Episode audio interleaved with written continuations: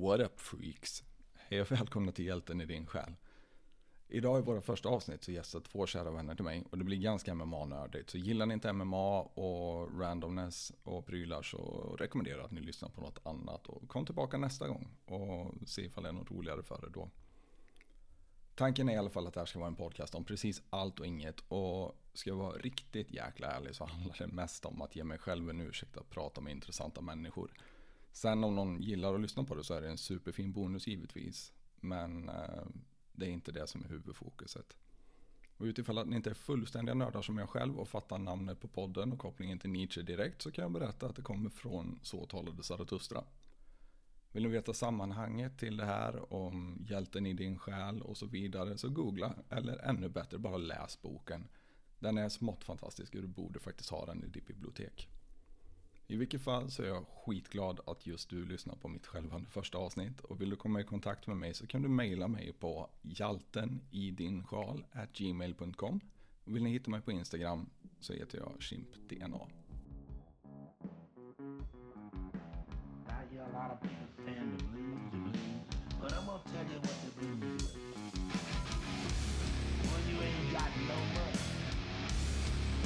I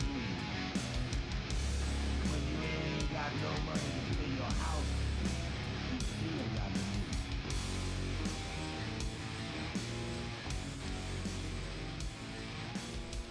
Yes, i dagens avsnitt har vi två gäster för första gången, vilket eh, säger sig själv lite. Det är ändå det första avsnittet vi kommer att släppa. Så att eh, gäst nummer ett är Henrik Blomgren. Han är, eh, hur gammal är du Henke? Jag är 31 år faktiskt. 31, det börjar ta sig med andra ord. Ja. Du har eh, fan med frikort och låtar när du ställer upp i soffan. Ja men exakt och eh, har lite de här skavankerna börjar få ryggont och dåliga nackar och sådär. Så Ja. det är gött. Vet precis vad du snackar om. Eh, han är gift med ett barn och har ett under bakning. Till vardags är han MMA-tränare på Colosseum Fight Center och det är i stort sett det som tar all din fritid eller? Ja, det mesta i alla fall. Ehm, sen har du väl, eh, ja det finns väl lite tid över till städning och sån här skit hemma också. Men eh, mestadels MMA och barn såklart. Ja, barnen tar väldigt mycket tid, det har jag också märkt. Men ehm, när du får lite tid över så gillar du att kolla på fotboll i alla fall. Är det något speciellt? ehm? Ja, jag följer Örgryte IS då. Ah, Eh, okej. Göteborgslag där. Så jag brukar åka en del. Eh, men det var mer när man var yngre. Sen kom jag med man i vägen. Så då handlar det om att prioritera lite. Ja, man åker ju på att göra det till sist. Det är ju det.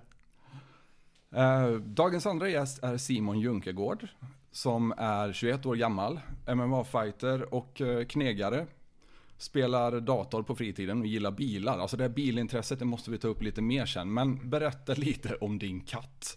Min katt. Kom igen. Alltså jag fick höra att du hade en jäkligt känd katt. Ja, det är min eh, systers katt. Som egentligen heter Freddy, men vi döpte om honom till Fredrik. Aha, okej. Och hur har den här katten blivit känd? Nej, min syster är väl lite känd i Skövde, så uh, han har varit med på sociala medier en del. Aha, jag förstår. Men nu är han inte med lika mycket på sociala medier. Någon anledning? ja, jag är inte lika känd. Yes.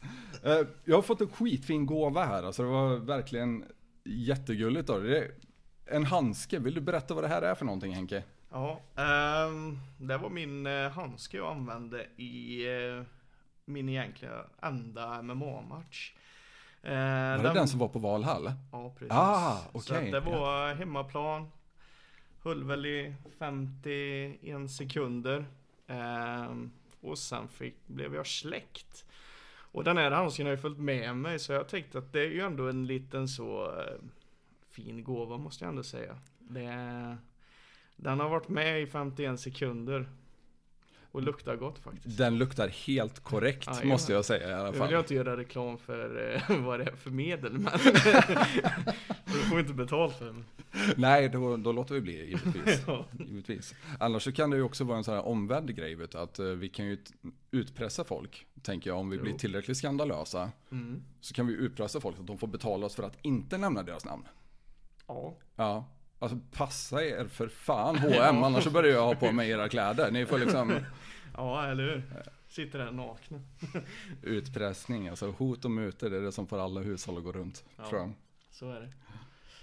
Yes, men vad händer på Colosseum Fight Center just nu? Och då menar jag MMA då. Thaiboxningen har ju faktiskt lite koll på. Mm. Nej men det, det rullar på. Den dagliga verksamheten är igång. Eh, vi har extremt många matcher inbokade nu. Eh, och då pratar vi inte ligan utan då pratar vi lite större events. Vi har en kille, Endrit, som går match nu den 25 eh, november. Alla. Och sen har vi om en vecka lite drygt från det när vi spelar in så har vi två killar som kör i Wolf Promotion. Eh, där Gustav Sandelin ska få slåss om eh, titelbältet då i eh, 84 kilos amatör. Det är ju riktigt fett. Ja, faktiskt. Och det var väl inte riktigt menat. Vi förlorade ju den här contender-matchen senast. Eh, lite abrupt avslut där, men ah, vi fick en väg in och nu ska vi visa att det är vårt ändå. Och sen har vi då han som sitter bredvid, Simon. Eh, ska möta en eh, oslipad diamant. Ung kille eh, som är ja, lite svår. Han kommer från Örebro. Eh, ganska well-round. Eh, Så att eh, det är det. Och sen har vi nyårsgalan i Stockholm. Då har vi Kevin Töre som ska upp och eh, slåss. Vem var det han mötte? Det var nog han, eh, också en Örebro-kille. Som jag tappade namnet på. Jag ska forska lite så återkommer jag till den. Gör så, gör så. Men eh, annars så ser det ut eh, ja, som det brukar. Träna på, ligger i. Ehm, Jag är ju faktiskt nere ibland och håller lite pass och sånt också. Mm. Jag tycker alla sliter ju som djur. Oh, Det är ja. ju underbart att se vilken fin träningsmoral det är i lokalen. Ja, alltså det är väl någonting eh, när jag hoppade med Anders som jag tyckte saknades lite på Colosseum och ingen eh, skugga över tidigare utan mer just det här att jobba hårt på träning.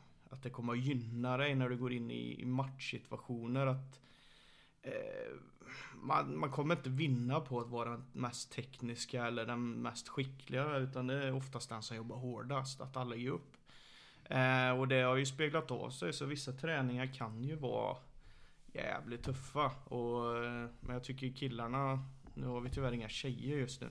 Men killarna eh, anammar det bra som du säger Stefan. Så de sliter som djur och alla vill uppåt liksom. Och det är jävligt kul. Riktigt kul. Jättekul att se det där. Alltså Patton hade ju någon gammal em, dänga om det där att det var någonting om att a gallon of sweat will save you a pint of blood. Mm. Och jag tror verkligen på det där. Alltså, alltså train hard, fight easy, det är så det ska funka. Och när vi startade klubben en gång i tiden för skitlänge sedan när vi var ute i Skultorp och fortfarande levde caveman där ute. Mm. Så um, var, var det väl det vi gjorde egentligen. Alltså vi fystränade som Mm. en jävla idioter för vi var inte tillräckligt talangfulla för att tävla på så hög nivå Nej. egentligen. Nej. Men väldigt många vann ju också sina första matcher och unisont så var det det alla sa när de körde sina första matcher, eller Mm. efteråt i alla fall, att jävlar vad lätt det var. Precis. Det var ju ingenting som träning det här. Nej, nej, ja, det, ja, alltså jag håller med dig och det Jag tror någonstans att Vi, när man ska gå in i en match Till exempel Simon och alla andra killar där nere Så tänker man att eh, Att man är liksom, ja jag behöver vara i samma form som Conor McGregor jag behöver vara lika bra som honom för att gå en match Det är inte det egentligen sanningen utan har du Har du liksom grundlig ram Bra tränad och liksom bara psyket med dig så kommer du liksom lyckas och, och ta dig igenom en match utan problem. Sen är det klart vi ibland hamnar i bad positions. Eh, det gör man ju oavsett om man är vältränad eller duktig. Så att, men jag, jag tror lite det här att Ja jävlar vad lätt det var. Det får bli lite av ett så här motto, ett eh, så. Eh, för Colosseum, för det är lite det, det lever ju kvar än idag. Trots att vi inte är några cavemans längre. men, eh, nej, men jag tycker ändå vi som klubb, både Thai, MMA och framförallt SV. Eh, vi är jävligt underskattade. Jag tror att många utan att sticka ut hakan allt för långt så tror jag att många upplever nog oss lite som obehagliga. Alltså vi, bara man läser media och lyssnar på kommentatorer. Vi, vi är stora, vi är fysade. Och vi har ett, ett bra driv och vi har många som vill uppåt. Så att liksom vi, även om vi inte kanske har samma utrymme som Allstars och andra stora klubbar. Så har vi extremt bra folk per capita nere på klubben. Liksom thai-tränare, Kalaf och gänget. Linus, hans grappling. Han är motherfucker. Ja, jag tror det är väl i så fall Allan Finfo uppe på Allstars. Eh, utan att vara superpartist. Det är väl han då. Som jag skulle kunna se kan ge oss någonting Linus inte har. Så att, eh, men vi är well-round och vi har mycket bra folk. Och det tror jag syns liksom i våra resultat. Vi kanske inte alltid vinner men vi alla våra matcher är vinster. Liksom så. så att nej men Colosseum mår bra. Jag tycker något genomgående är ju i alla fall att alla fighters kommer för att slåss. Oh ja. Och det, det är mer än man kan säga om alla, men det är rakt igenom. Alla fighters jag har sett representerade från Colosseum har kommit dit för en fight. Oh ja. Och sen vinsten är en bonus om man lyckas få det, men det känns nästan som att fighten är målet. Så är det. Och det är lite, jag gillar det. Jag gillar det faktiskt. Och jag, och jag med. Och det, det är ju en sån här mentalitetsfråga. Liksom man kan vara... Som vi pratade om i bilen jag och Simon på vägen hit. Just det här att... Eh, som han sa en jävligt bra grej. Jag vill vara en underhållande fighter. Och hur är man underhållande fighter? Är det att man ligger och torrjuckar på någon, håller nere den? Nej, utan det är ju liksom genom att slåss. Eh, och där tycker jag vi vi hade en period där vi var fruktansvärt starka på brottningen. Eh, sen utav den klicken, Oskar Bengtsson eh, och de här som, som var bra på den distansen, de har försvunnit och vi har fyllt på lite här nu med vad ska man säga, hungriga strikers. Jag tänker Gurra Simon som är två meter i räckvidd bara i mellan tårna liksom. Så att de, de, är ju, så vi, nu någonstans har vi fått ställa om samtidigt som vi alltid har kvar det här. Ja men våra kolosseumgrunder, att vi, vi ska vara bra i våra ramar, i våra så, strukturer. Eh, sen har vi fått ändra lite och mixa lite utifrån resultat sådär men jag tycker vi ändå vi, vi kommer för att slåss. Och det kommer vi fortsätta med. Härligt att höra. Men alltså, det här med att vara underhållande, kan inte det bli lite av en fälla också tänker jag? Jo. Alltså får man inte lite, jag, jag har känt det själv nämligen när jag har gått match nämligen. Att, vad, fan, nu måste ju någonting hända, jag måste få någonting att hända. Mm. Bara för att man, man är rädd att det blir en tråkig match eller man är rädd att man ser dålig ut i domarkorten eller vad det nu är. Mm. Och så gör man dumma grejer på grund av det bara för att man försöker underhålla eller då liksom. Gå händelserna i förväg för att man har panik. Jag kan hålla med dig. Eh, Men om vi tar Simon som sa det här så kan jag tycka han underhållande liksom när Simon skickar sina 1-2 med den långa räckvidden med de där det smäller på rätt bra och då är vi, då är vi liksom basic, basic, basic. Eh, Jag har ju sett folk som vill vara underhållande som du säger liksom med bandai kicks och sådana där grejer. Där är vi ute på djupt vatten. Eh, sen kan man ju alltid försöka. Jag vet Jimmy Nilsson, han är ju fantastisk eh, individ. Han kan ju också få för sig grejer i matcherna. Där han skickar någon sån här skit. Och träffar det inte, men han har, då ser man att han har självförtroende. Eh, så att, ja men självklart underhållande för oss det är ju att oavsett vilken distans vi är i matchen så är vi underhållande. Vi slåss helt enkelt. Så är det. Härligt att höra alltså. Och Sen, det- jag älskar det här också, att sitta och vara så jäkla nördig. Mm. Som eh, vi ändå är. För att jag fattar precis vad du säger. Alltså en Oh ja. 1-2 kan vara så jäkla sexigt. Mm. Sånt här förstår ju inte alla casuals. Men eh, Nej. tack så hemskt mycket för att du kom hit och Absolut. nördade med mig lite. Ja men det är kul. Det är därför vi är här tänker jag. Mm. Nördpodd. Så är det absolut. Vad händer övrigt i MMA-Sverige just nu då? Ja. Eh, Tänker du som sitter i MMA-förbundet också har ju lite inside. Precis, nu pågår ju MMA-VM för amatörer. Ja. Eh, nu är det ju fyra i final, tre eller fyra i final, varav två kvinnor faktiskt. Och det är jävligt kul.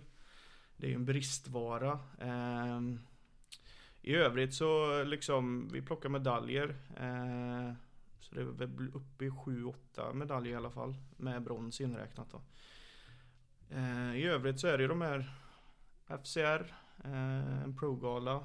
Har en tendens till att alltid lösa jävligt bra matcher. Eh, jag vet inte hur Jörgen och Slatko och grabbarna där uppe jobbar men de jobbar febrilt. Eh, det är ju en pågående, ja det kommer ju pågå en gala också uppe i Umeå, Luleå, Piteå någonstans där uppe. Battle of Botnia. Någonstans där, den där Bermuda-triangeln där. Exakt, och det Det är väl lite mer så här med skog, skogshuggare MMA, lite det vi pratade om med träning eh, Just det här, det, det är hårda, hårda grabbar och tjejer som slåss där. Det är, det är ju liksom finnar eh, Svenska norrlänningar.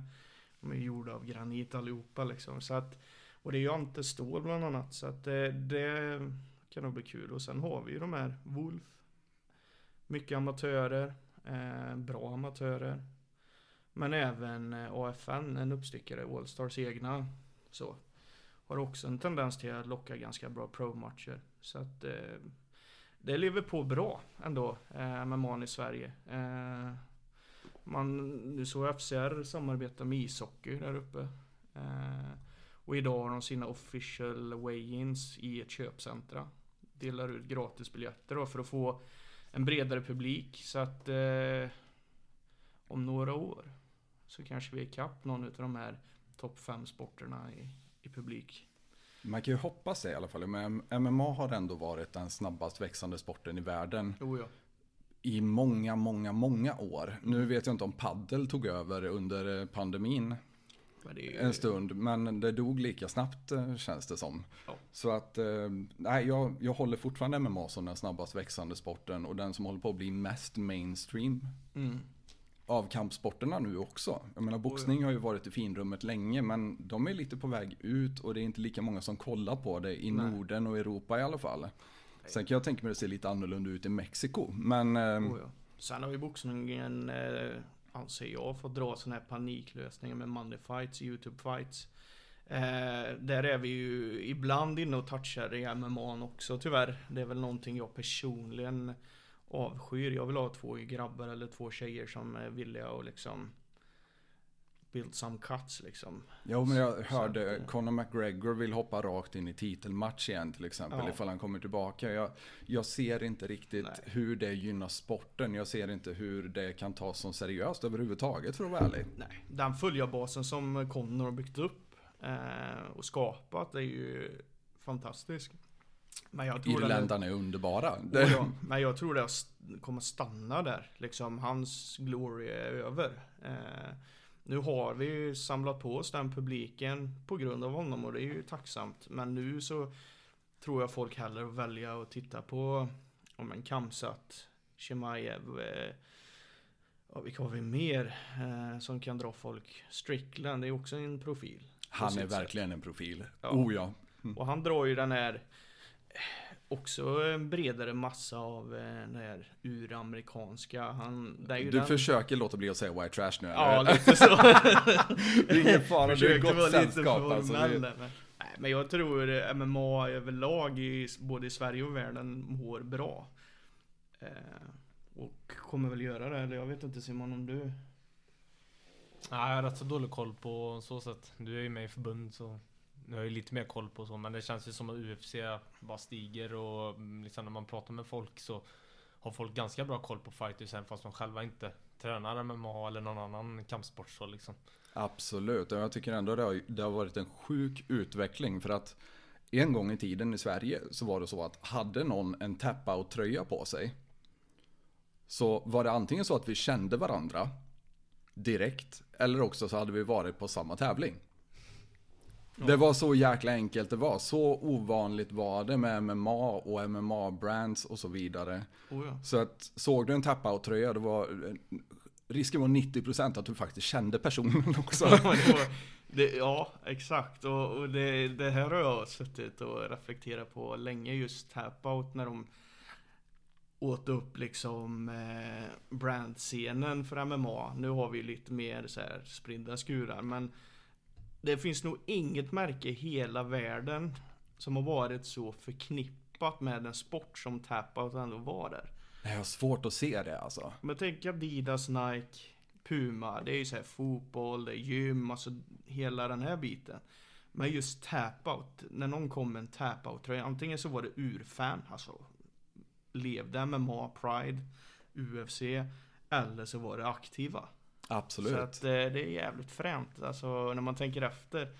Och eh, dit kommer vi nog aldrig hamna, men det är också en pionjär för sporten någonstans. Alla Ja, vill ha absolut. tap-out liksom. När Verkligen. jag körde kickboxning, det var ju tap-out rakt igenom. Ja, vi hade några som ville ha affliction och sen så Ja, tog just affliction över en liten stund i alla fall innan douche-stämpeln tog över för mycket på affliction. Ja, och sen kom Bad Boy eh, som ett brev på posten, eh, Gustavsson där. Ja, nej men det är spännande. Det är jättekul och eh, skitkul att höra att ni också känner att MMA fortfarande är på uppgång. Oh ja. För det är lite så det ser ut utifrån i alla fall. Nu är inte jag så involverad i världen längre. Nej. Men ehm, roligt att höra som sagt. Det ökar ju antal, jag kan ju bara säga medlemmar, aktiva fighters. Ökar ju, i år har vi liksom rekord i liksom betalande medlemmar, försäkrade medlemmar. Får jag fråga hur många medlemmar det är på Colosseum Fight Center just nu? På Colosseum så är det nog runt, men eh, kan det vara runt 300 kanske? Det är ändå bra. Ish. Ja. Det är riktigt bra. På den lilla ytan. Det är på gränsen vad vi kan ha där misstänker jag. Oh ja, och jag, ja, jag tror... Eh, jag tror att det finns krafter i föreningen som sitter på bra positioner som just nu tittar på olika lösningar kring det. För bara en nybörjargrupp i MMA liksom, de har ju varit snittat 65 personer. God Och då damn. kan du tänka när vi ska skicka på, vad kan det vara? 250 kvadrat? Det är knappt, och vad blir det? Två kvadrat per, per person, vilket gör att det är att skicka double-legs där inne, det kan ju vara förenat med livsfara. En Men, sprawl kan eh, vara ett par förlorade tänder. Ja, exakt. Så att det där någonstans så ser vi ju en, en uppgång också. Eh, thai har ju alltid ätit mycket av våra, vad ska man säga, nybörjargrupper innan. Men nu börjar det med mag och om där just i nybörjare. Eh, Medan thaiens avancerad har ju extremt många fler på träningen än vad vi är. Sen kan man ju tycka om det är bra eller dåligt. Jag gillar ju att ha en mindre grupp liksom. 10-12 är precis lagom. Men sen är det ju just i träningsmängd och liksom få träna med olika så är det ju bra att vara fler. Men äh, vi behöver nog hitta en lösning Colosseum tror jag. Nu är inte jag jätteinvolverad i styrelsen där men jag vet ju att våra top boys och girls liksom tittar på lösningar för det kommer inte vara hållbart i längden och det ska fortsätta. För det är ändå vår inkomst, det är ju medlemmar. Absolut. Så att, eh, nej men det ser bra ut eh, överlag tycker jag. Simon då, vad tycker du? Om jag tycker det är kul. Jag hade velat ha en större lokal. Med lite, lite bättre mm, styrkelyft och allting som man kan kombinera. Så man slipper åka till gymmet och allting liksom. Och sen en större matta liksom så att du slipper att kolla bakom någon. Kommer någon där? Eller sådär. Det är väl egentligen det som är drömmen. Alltså ha 1000 kvadrat bara mattyta. Det är ju det, det, är ju det man behöver som kampsportsgym i alla fall känner jag. Speciellt vid, vid sparring, alltså när vi kör sparring. Då man kan köra liksom ett vanligt MMA-pass med sparring och slippa oroa sig för att det är någon bakom en. Nu blir det ju lite svårt med sparringssituationerna liksom. Men då får man tänka att Simon är 1,90 lång också. Ja fan du är skitlång. Du börjar vid tårna och slutar aldrig. Det är liksom, och så har vi Gurra på det. Så Ja. Hur lång är han? Ja, Gurra är nog 1,95, 94, 95. Ja, fast Säger han. armarna är två meter var. Jag tror Gurra är längre än vad han säger. Ja, jag tror, jag Ja. tror hans arm är 1,95. Alltså, Jag har aldrig mätt honom men jag funderar på om vi ska göra det för han säger i passet så står det 1,94 ish. Men eh, när han kommer in i burarna. var han 12 då eller var han skaffade Ja. pass? Jag vet inte. Jag vet inte om han mäter från tå till höft. Ja, han bara sandbaggar den jäveln. Alltså, Ja. Han försöker hålla en hemlighet att han är lång. Ja, men det är lite svårt att dölja. lite småbesvärligt. Slår ju huvudet när han gör sprawl, eller med upphopp och ja. Ja, det är underbart. Så där är du ju inte riktigt Simon, i den längden än. Du kanske växer, du är ung. det kanske kommer. Men Henke, jag funderar lite, hur tycker du att du är som tränare? Vi kan, ta, vi kan ta det lite djupare ändå. Alltså beskriv en vanlig dag på Colosseum Fight Center. Jag kommer Hur dit. tänker du? Alltså, när, hur lägger du upp passen? Hur, ehm, Alltså jag har ju planerat alla pass per halvår. Eh, så att, så har du just per halvår. ja. God damn, jag kan inte plan- planera en halvtimme framåt. Hur gör du Nej. det? Men det, det är väl så här när man har lite mindre att göra på jobbet.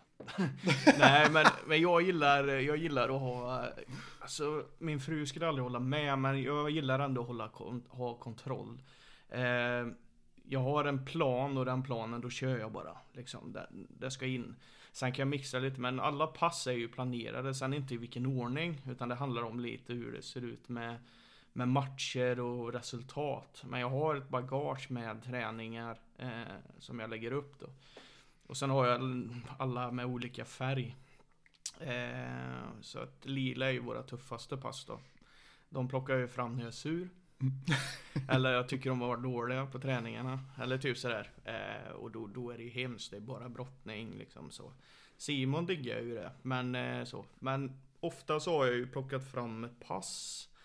Sitter i bilen, plockar upp en polare som också bor i Axvall. Skepparen, shoutout till honom. Eh, har aldrig gjort en grapplingträning men han börjar bli jävligt vass på backen.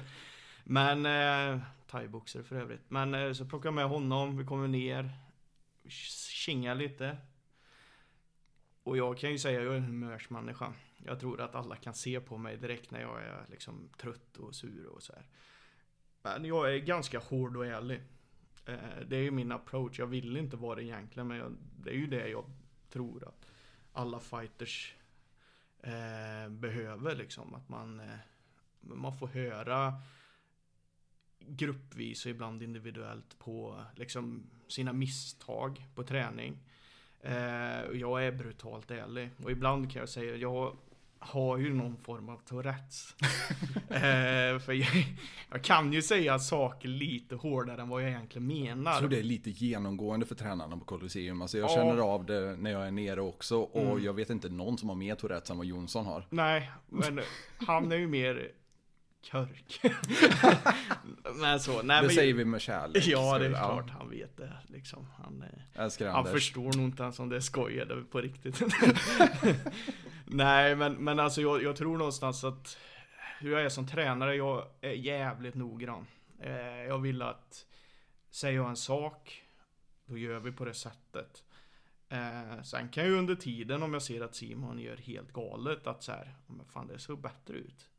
Eh, så kan man ju anamma in det. Men jag, jag försöker ändå ha en, ha en plan, en tunnel och den tunneln ska ut igenom på andra sidan. Det finns inga vägar åt sidorna utan så. Eh, sen ändå försöker vara flexibel. Eh, så. Men jag försöker ha tydliga träningar. Visar inte så mycket utan jag tänker att för att jag visar grunden men sen får ändå de laborera lite med farten. Ja, jag har märkt av det där. Du är mycket för att låta folk hitta sin egen väg in i saker. Vilket jag tycker är jättebra. Ja, Sen ibland så behöver man ha lite pushar. Men det ser man ju under tiden också. absolut. Då går jag hellre in i efterhand och fixerar det där. Men jag tänker någonstans så, så är det ju liksom att försöka i... Ja, det kan jag ju säga... Jag jobbar mycket med stresshantering. Jag vill ju pressa grabbarna nu då eftersom vi inte har några tjejer så mycket till liksom där du vet vanorna sitter, strukturerna sitter oavsett om jag är superstressad. Eh, och där någonstans att går jag runt och visar allting, då kommer deras hjärnor koppla att ah, det ska se ut så här. Då blir det ju liksom, man tar ut varandra istället för att Simon får ett uppdrag. Jag vill att övningen ska se ut så här och det här ska bli resultatet. Sen ser jag att Simon börjar jobba på ett fint sätt. Och att han ändå anammar det men ändå går lite åt sidan. Då tycker jag ändå det är okej. Eh, men folk som inte ens liksom eh, bryr sig eller man ser ganska direkt att det här, men det här kommer aldrig hålla. Det har han sett på YouTube. Jo, men YouTube är det är facit på mycket. Väldigt mycket. Och jag Eh. tänker det när det gäller sådana här grejer. Alltså, Kit Dale har ju gjort en karriär Mm. På just det här konceptet. Att man har ett uppdrag istället för att du sätter ihop tekniker. Absolut. Och jag, jag tror stenhårt på det. Alltså jag är extremt kinestetisk. Jag kan se ett move och sen kan jag kopiera det med min Mm. kropp. Jag kan liksom nästan känna i kroppen vilka muskler jag ska röra i vilken sekvens när jag ser movet redan. Mm. Så jag vet redan när jag kommer ner på marken vad jag ska göra. Om vi nu pratar om en passering eller Mm. om man ska klocka runt eller vad det är. Så jag har redan känt det. Jag har gått igenom det i mitt huvud så att det funkar första gången. Men alla är inte sådana. Jag har ju märkt det framförallt som coach också. Att det svåraste uppdraget egentligen när man coachar är att hitta alla språk. Precis. För alla pratar olika och alla förstår olika. Och alla har olika sätt att ta till sig. Så jag tror, jag tror på det där med Mm. uppdragsbaserad träning. Jag tycker det är jättebra. Så att, Det är ju eh, det. Och, och liksom fylla ryggsäcken med kunskap. absolut. Och förlåt att jag tog över här nu. Alltså, Absolut vi var på väg in och det- började prata om YouTube här. Ja. Och någonting som jag, Ja, mitt hjärta precis. klappar för. Ja, men det är samma här. Och, och jag är så här. Märker jag en, en match, liksom någon utav grabbarna har suttit i någon skit. Mm. Eller eh, man hittar, men ta Gurra som ett exempel. Eh, jag kan säga att han sopar rent mattan med alla 84 i Sverige. Utan konstigheter. Sen har han en tendens att bli nonchalant. Men det har ju med att han är stor, han är stark och han utmanas egentligen aldrig. Han är så pass smart i hur han styr sina fighter. Eh, två matcher som han har förlorat i närtid har ju varit på grund av liksom egen slarv. Och det är sånt han vet om. För att det är det första han säger när man kommer in i buren. Förra blev han ju tyvärr släckt. Fan vad dåligt av mig. Och då är det så här, jo precis. Men det är ju det vi måste hämta det. Och då får jag ju någonstans, hur fasen löser man de här grejerna? Liksom, nu är det stora killar, vi ska inte stå i telefonkiosker. Och då får man titta rörelsemönster, fotarbeten, hur gör de i UFC? Detaljer i UFC breakdowns. Där har jag tagit extremt mycket kunskap ifrån liksom att man ser hur de vrider in sina krokar, stiff jabs. Det har vi jobbat jättemycket på nu. För jag, jag har ju fastnat i det här att jag tror att man kan skada extremt bra med sina jabbar också. Att det inte är bara ett mätverktyg. Eh, Kolla på GSP. Ja, Osman. Ja, absolut. Så att det finns ju där och då, då får man ju säga en stiff jab. Det finns tusen olika varianter men då får man ju sitta och greta sig igenom de här tusen varianterna. För att hitta det som passar vår grupp. Ehm, så. Sen passar det inte alla men eftersom vi, vi går extremt mycket matcher nu. Så behöver man vara snabb. Jag behöver plocka upp snabba små små verktyg för att sy ihop Ja men så att vi får våra egna ramar så att Simon får sin egen ram, Gurra får sin egen ram, Jimmy. Och det blir ju att man Träningarna kan ju vara uppdelade i fyra platåer. Första 20 minuterna så är det Simon. Det riktar sig åt även om det är bra för alla andra. Sen är det Jimmys tur. Sen behöver inte han lära sig så mycket för han är ju, han är ju en sån här som du. Han tittar en gång, okej nu kan jag det. Han är också en nörd helt enkelt. Ja. Mm. Det är han. Och sen Gustav är ju fysexempel, atlet. Eh, och det är också så här, jag kan säga till honom en sak och vara ärlig mot honom. Han är gammal elitsoldat liksom. Han tar åt sig det. Eh, så. så att jag försöker ändå vara ärlig, eh, uppriktig. Alltså så. Eh, jag kan låta jäkligt hård ibland. Och som man säger, jag menar bara väl. Men eh, sen kan jag ju ibland säga, fan det kanske var dumt att säga så. Det är ju ändå ett ställe där vi slår varandra i huvudet. Jag Exakt. tänker att folk borde inte vara så känsliga. Och Nej, nu kanske det låter okänsligt, men jag brukar alltid försöka ta den snabbaste vägen till poängen. mm. För att så måste man tänka som coach också. Du ja. kan inte börja. Du, om du nu känner för det så skulle du kunna ta och flytta din fot lite mer till vänster när du slår. Alltså Mm. du kan inte komma med sådana kommandon under match. nej. Utan det är vänster fot ditåt, dumjävel. Alltså, sen så kanske det inte är helt korrekt att eh, vi svär åt varandra och skäller på varandra, vilket vi gör ibland. Men eh, det är ändå ett ställe där Ja, vi håller på med våld och insatserna är så höga. när man går match. Det vet jag speciellt, eh, brukar alltid höra Jonsson, klockan och dig mm, Henke brukar man alltid höra liksom i bakgrunden Gör så här, gör så, gör så liksom, Det spelar ingen roll vad, jag hör alltid vad Henke säger liksom Vad man ska göra liksom Jag Men menar det är klara och tydliga direktiv liksom Ja, men då har han korta kommandon och Mm. ni har bra kommunikation. mm. Och det är ju det absolut viktigaste med en coach egentligen, att man kan kommunicera med varandra. Mm. För jag vet inte hur många gånger jag har coachat till exempel och så har man inte riktigt hittat, hittat fram med den här personen. Och någonstans i matchen så tappar man kontakten bara. Mm. Och då är det färdigt. Och då brukar det vara diket ganska snabbt. Det går väldigt fort. Ja, och det är ju lite som jag och Simon har ju gått virala eh, på min, eh, din förrförra Eh, match. Wolf, eh, ja Wolf i, i maj måste det ha Ja. Simon var hjärtsjuk länge. Kommer tillbaka. Hjärtsjuk, det här har jag inte hört Ja. någonting om. Det får vi ta sen. Men ja, vi får ta det sen. Ja, eh, och så här kommer tillbaka. Hade väl tränat någon månad. Mm. Var väl inte i den högsta formen, men det är lite så min approach också, in och kör. Liksom, vi behöver inte... Du kommer aldrig nå din bästa form. Eh, Simon eh, tackar jag och kör. Vi kommer dit. Det, det blir någon form av tystnad i hallen och det enda man hör i själva arenan det är ju hur jag coachar Simon. Eh, jag är en människa som lever mig in så fruktansvärt mycket när jag coachar ibland och blir exalterad och jag vill nästan in själv och köra. Och Simon, jag ser ju att hans gas är helt slut. Men han har ändå kontroll på matchen, sjukt sett, tycker jag i alla fall. Simon åker ner på backen, tar sig upp. Jag liksom bara, bra Simon, fortsätt slå. Jag ser att Simons armar är bara gummi. Men han träffar. Och den andra liksom, han är ju lite i så här. Ah, vad ska man säga? Jag, han följer ju in lite i ditt tempo där. Han hade ju säkert mycket kräm. Och jag sitter och säger för helvete Simon, kör du för fan två meter lång. Och liksom det, det här satt ju och filmades av Nadja som då var domare. Och man hörde ju hela publiken bara satt och garva.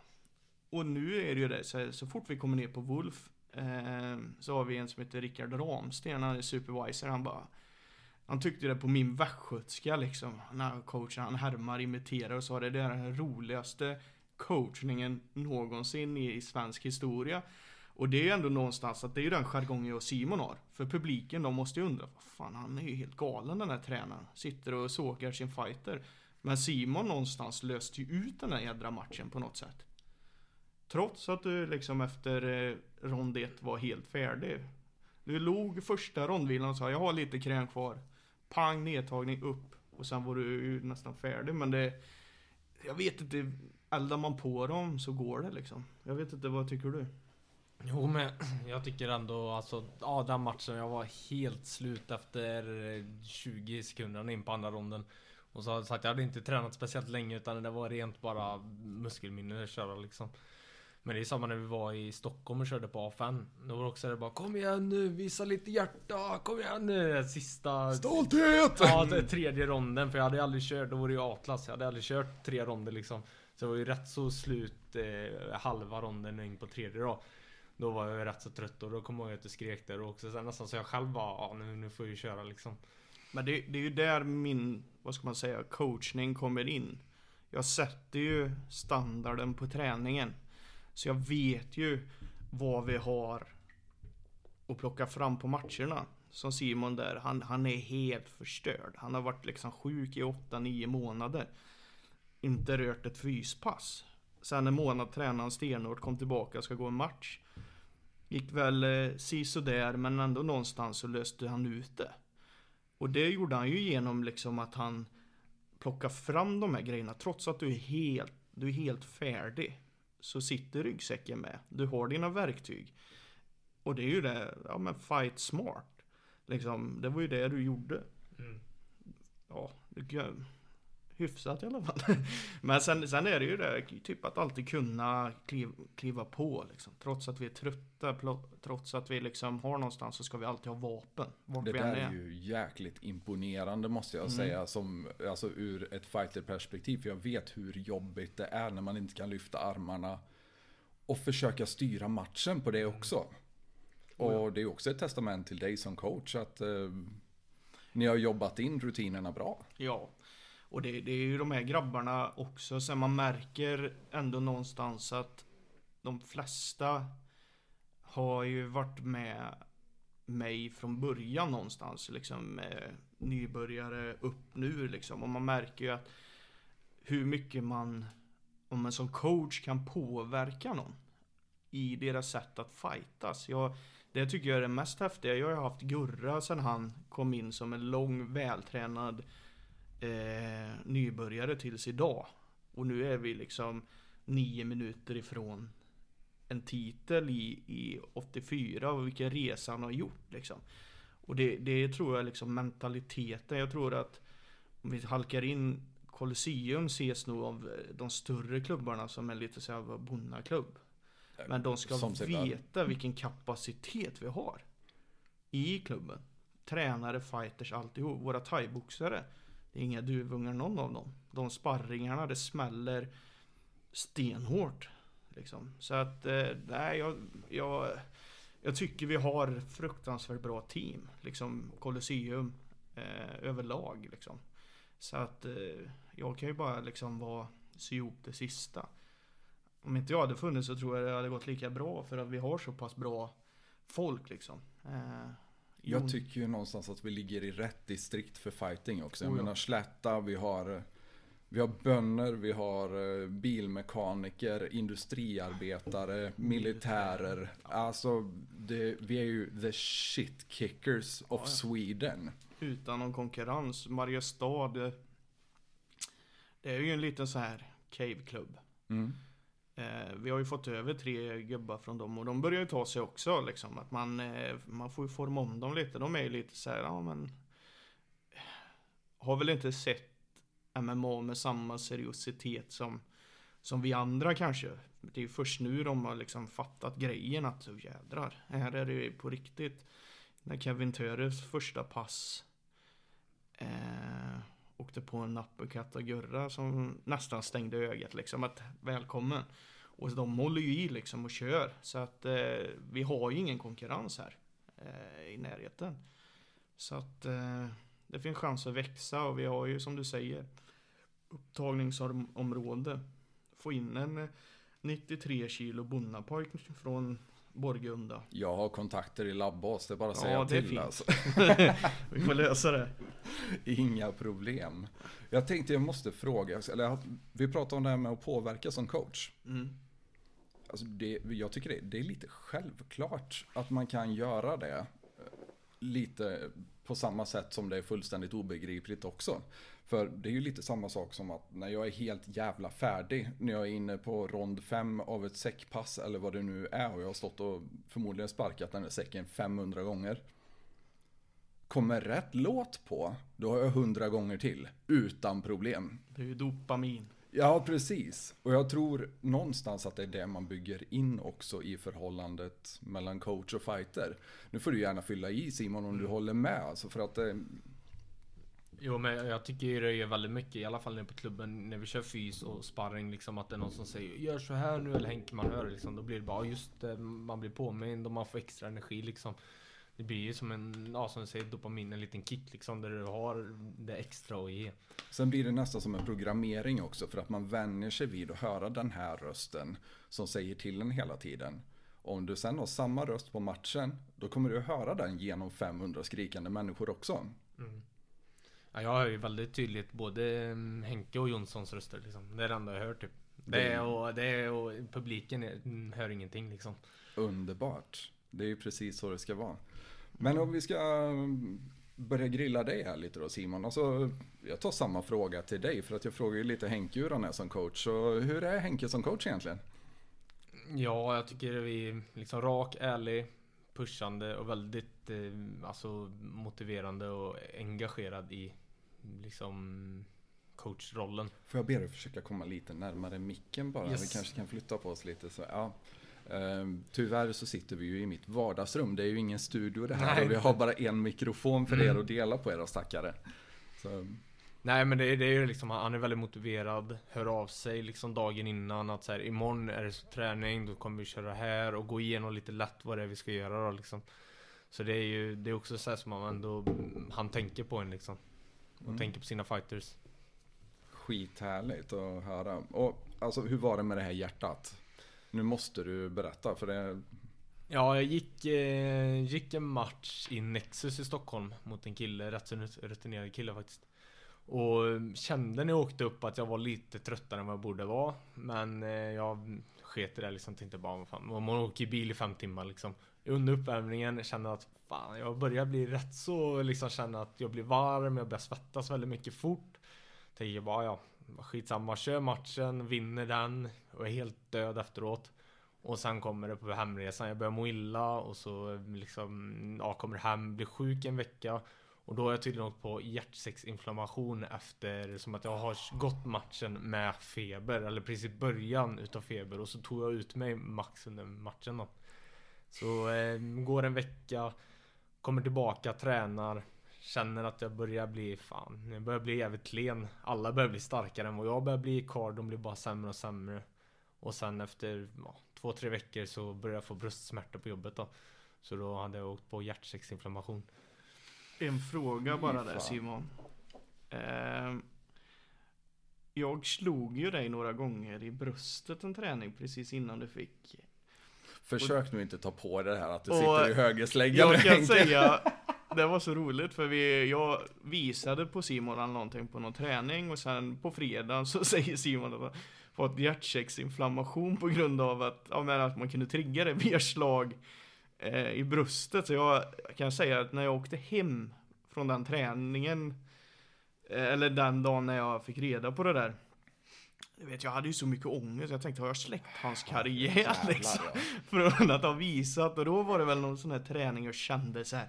Fan de gör inte det, det de är här för. Utan det var så här, jag var frustrerad. Så skulle jag väl visa på Simon. Och sen fick han det. Men nu löste det sig ju men. Mm. Jagat honom med blåslampa över hela jävla klubben och så har han hjärtproblem. Ja, jag, jag kände ju det liksom bara fan, jag, jag, nästan motivationen gick ju ner för att inget gick som, alltså jag hade ju inte greppstyrkan, alla blev sagt starkare så jag bara vad fan händer liksom? Jag tränar hela tiden och jag blir bara sämre och sämre och sämre. Och sen kom ju det med, med att jag fick bröstsmärtor och åkte in och så fick jag ju, ja de sa liksom att du åkt på hjärt, hjärtsäcksinflammation. Men eh, då blev det ju, jag var borta sex månader tror jag, ifrån, eh, ifrån i alla fall högintensiv träning. Så jag började efter fem månader med li lite styrketräning, så här, köra lite biceps curls och sådär lite lätt. Och sen sa ju du det Henke med Wolf där liksom, bara, fan det är match här om typ fem veckor, sex veckor, du vill inte köra den liksom. Började träna igen för då hade det ändå gått så att jag fick börja träna liksom fullt ut. Och man ser det på bilden på de här äh, planschen eller fight card äh, bilden att eh, det ser ut som att jag är direkt från Karolinska liksom. Jag, jag, har inte- jag har inte lyft, alltså, jag har inte den där muskelfiber på kroppen liksom. Jag, jag har spelat dator i fem månader liksom. Automatisk bantning, du behövde Ja. inte ens katta det. Nej, det var... Så den matchen var li- lite dum, men jag jag hade ju ändå grunderna liksom. Så jag, jag fick ju ändå tänka lite att jag måste köra striking. Jag, han brottades med mig den killen då. Och jag kände det bara, jag är körd där. Jag kommer ju, jag, han är ju skitstark. Jag är ju klen som fan. Och pulsen går upp direkt Mm, ja. också när man börjar brottas. Så det var, det var bara, jag tänkte det bara, jag får köra striking och det får, du sa faktiskt det rätt så bra Henke till mig att Skit i resultatet, du har varit borta nu liksom 5-6 månader. Det är skitsamma, kör bara. Och det gjorde jag ändå rätt så bra. Sen Jag vet faktiskt inte, jag var ganska lugn ändå in, in på den matchen Trots att jag hade varit borta länge. Du är ju en sån fighter alltså så här. eh, Var det den fighten du öppnade med ett flygande knä eller? eh, Nej, ja jo det var den jag gjorde, det flygande knä. Jo men si Simon är nog världens mest avslappnade fighter på ett skönt sätt. Alltså så. Det går ju inte att ta på liksom vissa fighters som eh, typ om man ska ta Jimmy Nilsson. Han är livsfarlig att hålla mitts till på uppvärmning liksom. Gurra med. Simon är ju den här, ja, han står där, han är med men han är liksom så här, ja nu är det match. Är du laddad? Ja. Liksom det är inga, inga konstiga. Sen är det ju liksom han är, Simon är jäkligt trygg i sin, eh, i sin fighting men det är väl som sagt att han har Han är två meter lång Men eh, just den matchen så såg man också där en, en fighter som har varit borta ja, 6-8 månader. Man är inte kaxig då, men eh, jag tycker ändå att man märkte ju ingen skillnad på dig. Så att eh, Simon är, det är en cool fighter. Vi kommer ju in mer på honom sen. Det finns extremt mycket roliga grejer om honom. Ja, men vi kan börja med BHZ. Alltså förklara det här med tysk rap. Eh, Ja det är ju, vad kan det varit 2020 under Corona Man gick inte i skolan, man satt ju bara hemma liksom och då var det ju liksom musik Man fick sitta och kolla mycket i liksom musikvideos och liknande och då bara helt plötsligt snurrade jag in på BOZ och så hittade jag en låt där som heter Sun Utergang, tror jag den heter. Och då blev det liksom bara, fan det var ju bra liksom. Jag gillar viben, det är såhär tyska, typ lite skateboardstilen liksom. Och de, de dricker öl och har en kompiskrets liksom. Men, eh, och sen tänkte jag fan, det är jag, jag ska springa ut till en sån här musik om jag skulle börja med MMA, för jag tränade ju inte här då liksom. Och så min första match i Nexus där, när jag, vet det, då kom jag på det bara fan, jag ska nu köra BOZ liksom. Det, är- det, alla kör såhär Kartellen och 50 Cent typ och samma låtar. Jag tänkte jag, jag, jag kör någon tysk rap bara och jag tyckte det lät jävligt fett när man gick ut till det. Och liksom folk bara liksom kollade ju lite såhär, vad fan är det här typ? Bra beat och liksom ingen förstår ett ord. ja, jag, jag kan ta hela den historien om Simons första MMA-match. Kör på. För det, det hör in i den här B och Z. Eh, så här var det att Simon var bokad. Jag bokade upp Simon på att köra match. Simon var jävligt osäker och bara så nej men jag är inte redo. Jag bara, "Mm, man kommer aldrig vara redo. Nej men vi kör. Tisdagen, matchen är på lördagen. På tisdagen innan så ringer Simon mig och säger Fan jag tror inte jag kan köra för jag har ryggskott. Han bara, äh men det släpper. Det, det kommer släppa innan. Det, det, du är bara nervös, det här flyktbeteendet som hjärnan sa. Han bara, ja vi får se. Ja, dagarna gick. På fredagen morgon så, så ringer han mig igen och så säger han Fan det är värre nu. Jag bara, äh, du kommer inte känna det när du går in och kör. Ja, sagt och gjort. Simon kommer ner lördag morgon. Vi ska åka upp till Stockholm. Han sitter där. Han kan knappt sitta i bilen. Han bara, jag har så jävla ont. Jag bara, men det är bara att köra nu. Och vi hade Jimmy med i bilen. Mm. Var det något mer? Eh, det var två unga fighters, körde C-klass tror jag. Ja just det, Leon och med. Och vi satt och pratade och Jimmy drog upp sina historier. Ja, jag har också alltid ont någonstans innan jag går match. Men när man väl kommer in så släpper det. Och liksom Simon, du vet, han kunde ju för fan knappt gå i ur bilen liksom. Eh, vi kommer upp, vi värmer upp. Jag ser på Simons strukturer på mittsarna att han har ont. Och jag bara, nej men vi kör. Det här, eh, alla förlorar sin första match liksom. Eh, så så jag intalade honom bara, vi torskar. Ja, han var ju så här. Normalt sett är man ju ett nervvrak första matcherna. Men Simon han var så här avslappnad och han stod nästan och så här darrade på grund av att han hade ont i ryggen. Det var inte att han var nervös. Sen var det våran tur. Och på så slänger de på högsta volymen i den här lilla Nexus-hallen. Det är ju en träningsanläggning. Med någon jävla tysk musik som jag och Jimmy bara tittar på Simon. Vad fan har du satt på? Han bara det är tysk rap. In och så här liksom dunkar med. Kommer in i buren. Och sen kommer hans motståndare. Han körde för övrigt eh, Nordiska mästerskapet nu. Eh, vad heter han? Raboni. Raboni någonting. Stor, lång man.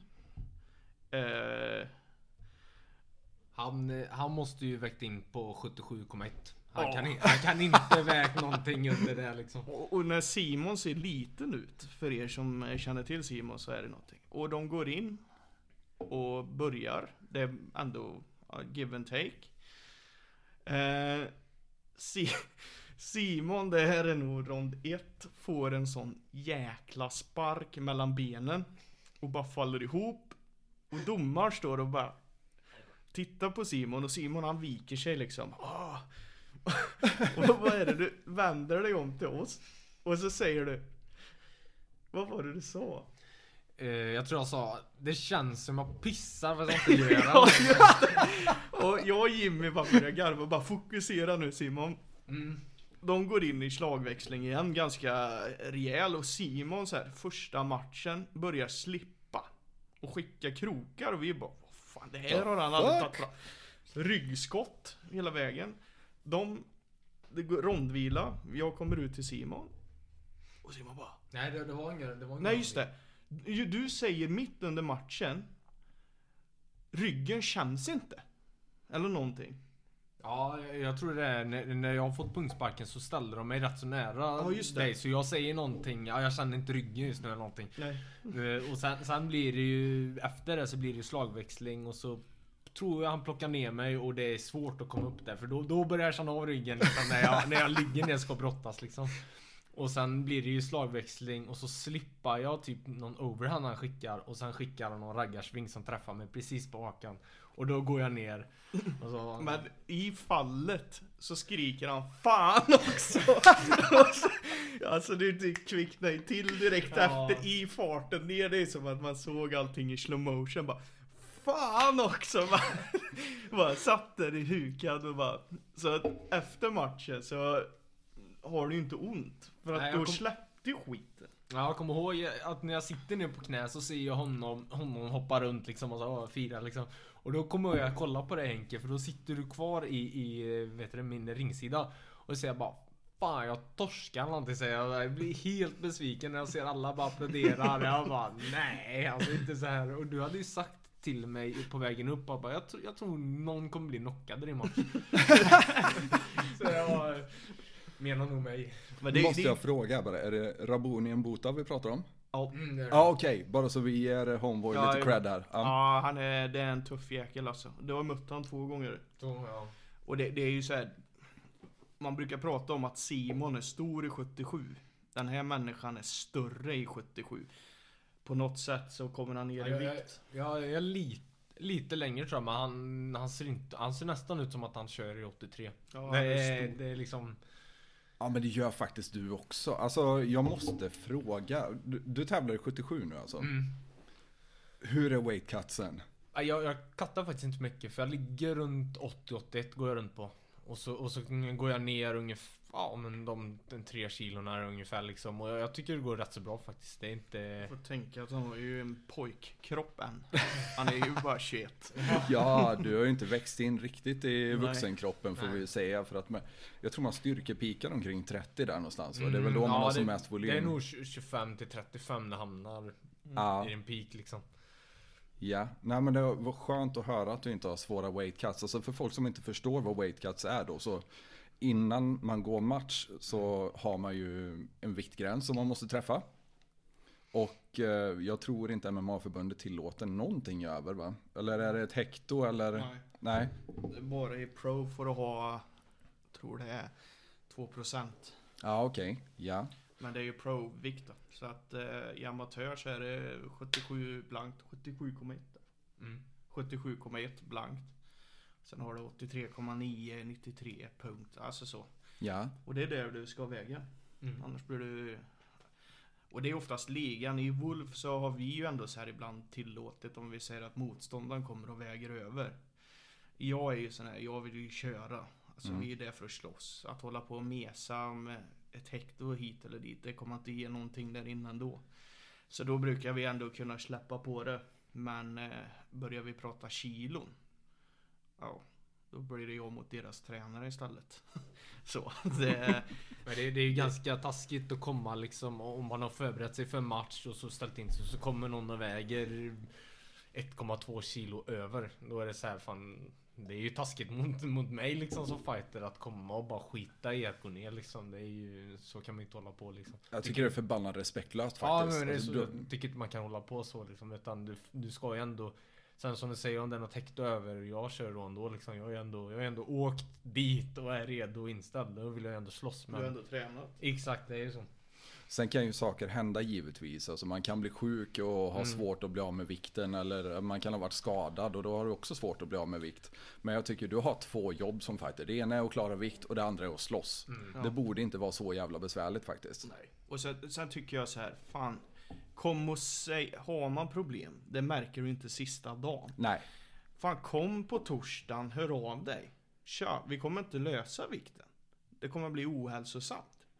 Då är vi helt öppna när ni möter Colosseums fighter att då kör vi. Men att komma samma dag och försöka låtsas som att nej men det gick inte igår eller jag har varit förkyld i två veckor. Det spelar ingen roll idag.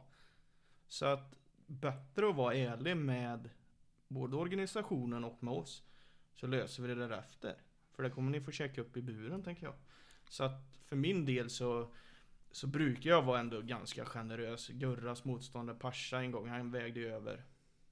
Men då var det så här. Jonsson, du vet, old school classic. Vad fan tillät vi det? Ja men vad fan ska vi göra? Ska vi åka hem?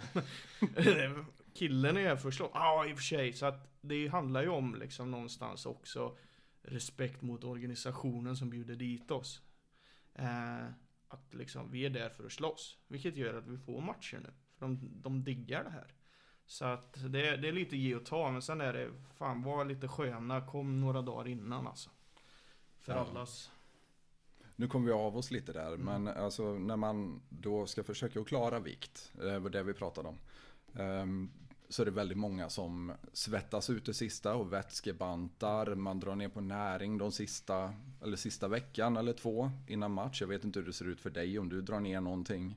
Nej, jag, jag, äter, jag äter faktiskt, jag är inte expert på weight cuts. Alltså det, man är ju amatör fortfarande liksom. Men jag, jag brukar ju äta mindre måltider hela tiden. För att jag gillar att äta ganska mycket liksom. Eh, så det blir ju att, att katta ner så sätt så dra ner lite lite. Och sen brukar det faktiskt lösa sig självt ganska bra. Men om det är rätt och bästa tekniken och allting för att få maximal, det vet jag inte liksom. Det är ju... Det finns nog mycket annat man kan göra för att ha ännu bättre fys och styrka kvar när man har kattat ner liksom. Man kan ju dra det där till en hel jäkla vetenskap som vissa har gjort. Jag vet, Ja. eh, det pratas ju i UFC om Gleison Tibau. Mm. Vet inte om ni kommer ihåg honom, men han är ju... Habib bland annat har ju gått mot honom, har jag för mig. Han tävlade ju lightweight. Men jag tror han gick omkring på 95 kilo någonstans. Och tryckte ner sig i 70. Alltså det är ingen som vet hur fan det gick till. Men han var ju gigantisk den jäveln. Det blir ju rätt så ohälsosamt tror jag i längden att gå ner som Paddy Pimblet går ju också ner. Jag vet inte vad han ligger på men det är också typ 90 och så kör väl han, är det 70 eller? Mm. Ja och så går, går ner så mycket liksom. Jag vet inte hur bra det är för kroppen men. Nej men vi har ju lite facit på det faktiskt. Alltså nu, Anthony, jo- Anthony Johnson är ju avliden numera. Mm. Men han gjorde ju faktiskt merparten av sin karriär i 77 kilo. Ja. Och sen så missade han vikt någon gång i 77. Då vart han upptvingad i mellanvikt istället. 84 då. Och missade vikt där också. Med ganska mycket också har jag för mig. Och sen så var han uppe i tungvikt och bröt käken på Andrei Arlovski som ändå är tidigare UFC tungviktschamp. Ja. Innan han hittade hem i lätt tungvikt. Mm. I 93 kilo då. Men då har han ändå gått och bantat ner sig till 77. Mm. I stort sett hela sin karriär innan han fattade att fan jag kanske borde köra 93 istället och inte vara helt jävla död. Det- Och det, det är, alltså om man tar... Jag tror att så här, man, man måste lära känna sig själv. Sin egen kropp, hur, hur det funkar. Eh, och, och det är ju liksom, jag hörde Käftsmällspodden eh, pratade om Gurras viktnedgång. Man kan ju tro att Gustav går runt på mycket. Men han ligger ju runt 88-89 liksom normalt. Sen har han sina off-seasons till exempel i sommar, somras när han var i Grekland två veckor. Då var han uppe på tungt. Men han eh, bet ju också ner och de, de flesta hos oss nu är ju rutinerade på det här. Man vet liksom hur lång tid det tar. Så jag behöver ju aldrig oroa mig och Colosseum kommer aldrig missa vikten. För gör vi det då är det hej då. Liksom. ah, det där, ja, det är kaxigt att säga får ju... Jo, men ja. alltså så här, har man inte en rimlig orsak till det, att liksom det här, ah, men jag råkade dra i mig en kebabrulle. Då är vi inte i rätt Ah. forum. Men däremot har du varit sjuk eller någonting. Men var ärlig och säg det liksom. Att fan Henke, jag kommer inte lösa det här nu efter jag hade feber. Så allt går ju att lösa. Men att komma till en invägning och bara så här ligga ett och ett halvt över liksom. Ja, och inte sagt något innan. Inte ens frågat om hjälp. Då är det ju så här, men då har vi inte den respekten längre för varandra. För det är någonstans min tid, Simons tid, allas tid, motståndarens tid. Det, det påverkar så många, många människor. Och, och det är ju det jag tror är liksom så här. I den här sporten går det inte att vara självisk även om det är en enmannasport. Så att, eh, ja, jag, där är jag jävligt hård och det är väl därför de är så jävla duktiga. Ja, men jag tycker faktiskt att folk pratar om det här med att det är en enmannasport och så vidare. Men det är det ju faktiskt bara under matchögonblicket. Fram tills dess så tycker jag det är fan den ultimata lagsporten. Oh ja, det är det. För vi har inga andra redskap att vässa oss med än varandra. Nej. Det är inte som i fotboll att du kan ta en boll och gå ut och liksom bli kreativ. Nej. Utan vill du bli bra så måste du ha motstånd. Och det betyder också att du måste ta hand om dina träningspartners. Jag vet inte, vad jag tror det var Hector Lombard. Mm. Eh, om ni kommer ihåg honom. Oh ja. På tal om Belgian Blues. Ehm, han pratar ju om det, liksom att ja, men coachen skäller på mig hela tiden. Han säger att om jag tar sönder mina leksaker så har jag inga leksaker kvar. Nej. Men det är ju sanningen. Ja, men det är verkligen så. Och det, det är det jag tror är ett av de största missförstånden också som gemene man har om kampsportsträning. Att de tror att vi slår ihjäl varandra varje gång. Och jag tänker, ingenting kunde ju vara längre ifrån sanningen. Nej. Utan vi vill ju ändå spara på våra fighters hjärnor, våra egna hjärnor. Och ta smällarna när det faktiskt räknas istället. Så tänker jag, sen måste man också träna hårt så att det blir re- realistiskt och man inte får en chock första gången man får en ordentlig käftsmäll. Så är det. det. Det är som vi har det nu liksom på oss. eh, Jag har ju fått höra att vi, vi kör hårt och de här ryktena som kommer att ja, vi är ute för att slå ihjäl varandra i avancerade grupper. Det är ju en sanning med modifikation. Vissa träningar är vi det. Mm. Men det behöver vi. Men det är ju så noga eh, planerat när de här ligger. Och jag är ju sån. Det här handlar ju lite om min egen maktbalans. Jag säger till, vi har tre nivåer. Det är ju eh, fläskläppshårt. Liksom. Då ska du någonstans i din hjärna sätta, okej hur hårt blir en fläskläpp? Ja men det är ungefär, ja men pingpong hårt liksom. Sen har vi näsblodshårt. Och sen har vi knockout-hårt. Och den tredje nivån, där, där är vi ju inte någon gång. Men näsblodshårt ibland, det kommer det vara. Sen kan skit hända på träning. Även de här lättaste träningarna. Så det är oftast då vi ser att folk får sina cuts, får sina blåmärken. När det är hårt, då är folk, ja, då är folk påkopplade, man använder sin stress och man liksom någonstans Man har inte tid att tänka på att Nu slår den andra hårt. För det ser vi ju, det diggar ju inte jag. Det är ju när folk stannar upp och bara stopp. Nu är det för hårt. Visa tillbaka, stoppa upp det, använda liksom att Gör tillbaka. Sen är det min uppgift som tränare att gå in och säga "Du, nu kör ni för hårt. Lugna ner er och där är jag snabb.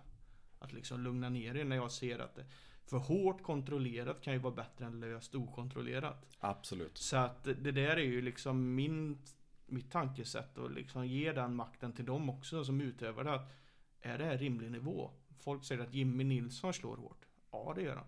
Men det är att han träffar rätt varenda slag. Folk säger att Gurra slår hårt. Ja, men hans lösa, det är som kanske vissa lättviktares hårdaste. Men han kan inte bromsa in det mer för han får så jäkla längd på det. Så att det är skitsvårt att prata om det här hårdhet och volymer. Det, det är nog bara liksom från runda till runda egentligen. Och en del bara har det också. En del bara slår hårt av naturen. Jag vet jag hade en eh, albansk eh, kille som elev ett tag och när han slog fokusmitsar så kände jag hur benen i min hand separerar varje gång han träffar. När han står och småchillar. Alltså det, det ser inte ens ut som att han slår hårt. Det är lite som Blachowicz. Jag misstänker att han träffar stenhårt. Det ser inte hårt ut, men han är nog fan bara en sån person. Kolla Blachowicz eh, tränare att de måste linda händerna när de håller plattor till honom. Ah, jag vet inte varför jag ens är förvånad. Mm. Så, att, så att det är ju liksom det här Om du tar hårdheten på plattorna Där går du all in Det tror jag även han kan göra i en sparringssituation men när du får höra av mig att nu kommer vi Nu kör vi hårt Matchsparring eller vad man vill eh, lägga det i för fack Då eh, helt plötsligt så kopplar du på fight mode Och det är ju som en hård smäll i en bur i en match Den kan absolut få dig att tänka på shit det där var hårt men den får dig inte att fly. Men på en träning när du har chansen att bryta, då gör folk det. Då tar man den enkla vägen. Men i våran grupp, där har man slutat med det. Alltid de här nyare, det, men det kan jag ju fatta, som inte liksom har vant sig. Men Simon har ju aldrig vikt ner sig. Gurra, Jimmy och alla de här. Utan man trycker på. Men man vet liksom, okej nu när jag ser att Simon inte klarar mer. Då släpper jag. Bara, då börjar vi om. Så att jag tror ju ändå någonstans i UFC, om man kollar UFC-fighters liksom, att de här hårda plattorna, det är nog så på deras sparringar också. Det finns ju rykten om att varför Kamsat inte är kvar på All Stars. Det är för att ingen vill träna med honom. För att han kör så hårt. De eh, flyger in folk från hela Europa som är med ett pass och sen bara nej, jag tänker inte vara med mer. Och då är det någonstans... Sen kan jag tänka, det är förmodligen en del att egot tar stryk också. Exakt, för att, man vill inte förlöjligas inom parentes. Man tror ju att det är en skam. Ja, ja, och alltså till och med de bästa i världen kan ju se ut som att de inte har gjort ett pass när de kör mot honom. Nej. För han kör rakt igenom dem och jag kan tänka mig att folk Ja. får sina egon eh, ordentligt omtumlade där också. Så är det ju. Men det är ju precis som i allt annat. Att jag kan komma ner till en träning och ha en dålig dag. Och då går du igenom mig. Men nästa träning så är det tvärtom. Men då får man ju inte den här träningen där jag har en dålig dag vända. Alltså så här. Nej men det, det är för hårt, han kör för hårt. Ja, jag vill inte köra med han för han är för hård. Njut av det. Lär dig av det. Liksom som, som att köra med Jimmy. Det, det är så här, det är clean träffar. Han har ju någon, hans ramar, strukturer är ju någonting som ingen annan har. Och det är ju bara att lära sig att det här kommer jag aldrig vara med om någon annanstans. Han har ju superb avståndshantering. Hans, Helt superb. hans motståndare senast i Colosseum. Han eh, frågade, sa ju efter, hur fan kan folk träna med honom? För han är stenhård. Och det är ju så här, jo, men då är Jimmy liksom, han kan man ju lära sig mycket av när man tränar med honom. Verkligen. Men, men det är många som väljer att backa ur för att man tror att han är där för att slå ihjäl en. Det kan han ju vara ibland när han tappar det så, men det är ju aldrig så här att han skadar någon. Så att det är ju lite de här bitarna. Jag vet inte du, hur du känner med träning och Ja, hårdhet. alltså jag kör ju nästan alltid med Jimmy eller Gurra. Men eh, det är ju också för Henke att placera den liksom bara ja, du, du kör med Jimmy nu. Eller du kör med Henke. Alltså det blir, eller så här, mm, Gurra liksom. Det, det är ju, och jag har ju vant mig liksom. Jag har ju format liksom efter det och mm, liksom, jag svarar ju tillbaka lika hårt. Får jag något hårt så svarar jag med något hårt liksom. Men det är ändå inte så här att jag ska slå ännu hårdare nu utan det, det blir ju, mm, har man kört mycket så blir man rätt så sammansvetsad liksom. Man förstår mm, lite gränserna. Medan det är ju nästan läskigare att köra med en nybörjare som har eh, slagits på krogen 100%. Ja, för de skickar en raggarsving från ingenstans. Om de får en, en hård jabb i ansiktet, då blir de arga liksom och um, svingar vad som helst. Det är också de som är mest svårlästa enligt min erfarenhet i alla fall. Mm, ja men det är ju det, för att det, det, de står och så bara tjo, så skickar de någonting. Det blir ju väldigt så här, oj, där kom det liksom. Det, nej, så jag, jag gillar mer att köra med folk som um, ja, har rätt så många år i gamet liksom. Ja men det är precis samma sak när man håller på med grappling. Alltså Mm. om du går in i ett nytt rum Mm och du är lite orolig och du eh, kanske är som jag, gammal och trasig och vill inte köra med precis vem som helst. Se dig omkring och kör med den som har högst bälte. Du kommer absolut inte bli skadad, jag lovar. Om inte du är en idiot och försöker att döda den här människan för då kommer de förmodligen att köra över dig. Men så länge du kommer in med hyfsat rena intentioner så bara leta upp den som är mest erfaren. Kör med dem, du kommer inte bli skadad. Nej, det är samma när man, när man kör med någon nybörjare i SVN liksom, eller grappling och, och så typ, då är det läskigt och man vill ju inte alltid vinna allting utan man vill ju, man vill ju rulla liksom. Och så och typ låta någon ta en armbar liksom och man känner att de hoppar bakåt i armbaren. Det är liksom så här, men vet, kör jag med någon som eh, har kört nu några år liksom är rätt så duktig, då vet jag att han kommer inte slänga in ett lås utan han kommer dra långsamt och eller bara dra och sen släppa för att du har ju satt ett lås. Du behöver inte dra tills man klappar liksom. Är Nej, alltså jag har väl lite olika tempon också när jag kör, men framförallt när man är på träning. Jag, det är sällan jag avslutar ett lås, Mm. om det inte är en strypning, för den drar jag åt som fan bara så att du får känna liksom the fear Ja. of the Lord. Men, eh, nej men annars så tar man det ju lugnt och man är rädd om sina träningskamrater och du vill ju också ge dem en chans att träna på sina escapes. Mm. Ja det är ju det, och sätter jag någon, någon i en armor till exempel, ett bra exempel och, och jag känner att den är helt utlåst. Då fortsätter inte jag dra liksom. För att jag, ja, hade det varit match så hade jag ju kunnat dra där. Mm. Så då är det bättre att släppa och börja om eller liksom, eller låta dem komma därifrån eller, eller liksom göra något annat. Men med de nya så kan det ju vara livsfarligt känns det som. Ja, men det, det är svårt det där att köra kampsport med någon som inte riktigt har kontrollen än. Det är jättebesvärligt och ärligt talat ganska farligt om man inte är fysiskt förberedd för det. Så, så är det ju. Och jag har ju haft sådana här skräckexempel ibland. Du vet, jag bara enda vägen härifrån det är att strypa ut. Alltså, de, vissa är ju så in i helskotta kroppsstarka också. Och då blir det det här att man... Någonstans så blir det ju ett...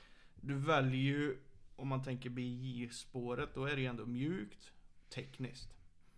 Eller så går du och kör Colosseums SV där det är så här, ja men det är ganska tufft. De här gamla klassikerna, Beck och Emil och de här. Liksom, du, du kunde ju aldrig muskla dig ur något för då musklade de ändå hårdare och sen satt det bara i skit. Men då är det ju det när man fick upp nybörjare som fastnade i deras. Som bara liksom Skicka runt den. Då var det bara, jag måste avsluta han alltså. Jag måste strypa ut han. Kommer därifrån. Han kommer bryta varenda ben i mig annars. Så att, eh, nej men jag tror som Simon säger att våra träningar kan se extrema ut. Men jag upplever, eftersom det är jag som har hälsoansvaret, eller vad man ska säga, säkerhetsansvaret. Så tycker jag ändå det är rimligt så. Eh, det är inte varje träning vi slår hårt liksom. Så att, eh, ja, jag tror eh, en mix är det bästa. Måste jag bara passa på att fråga här lite boys, för jag känner att jag eh, behöver nog ta och uppsöka herrarna. Ska vi ta och pausa lite? Oh. Nu har vi återupptagit här. Vi är tillbaka och vi råkade hamna i en liten siddiskussion här. Men återuppta, snälla. Tror vi på månlandningen eller inte? Jag kan börja.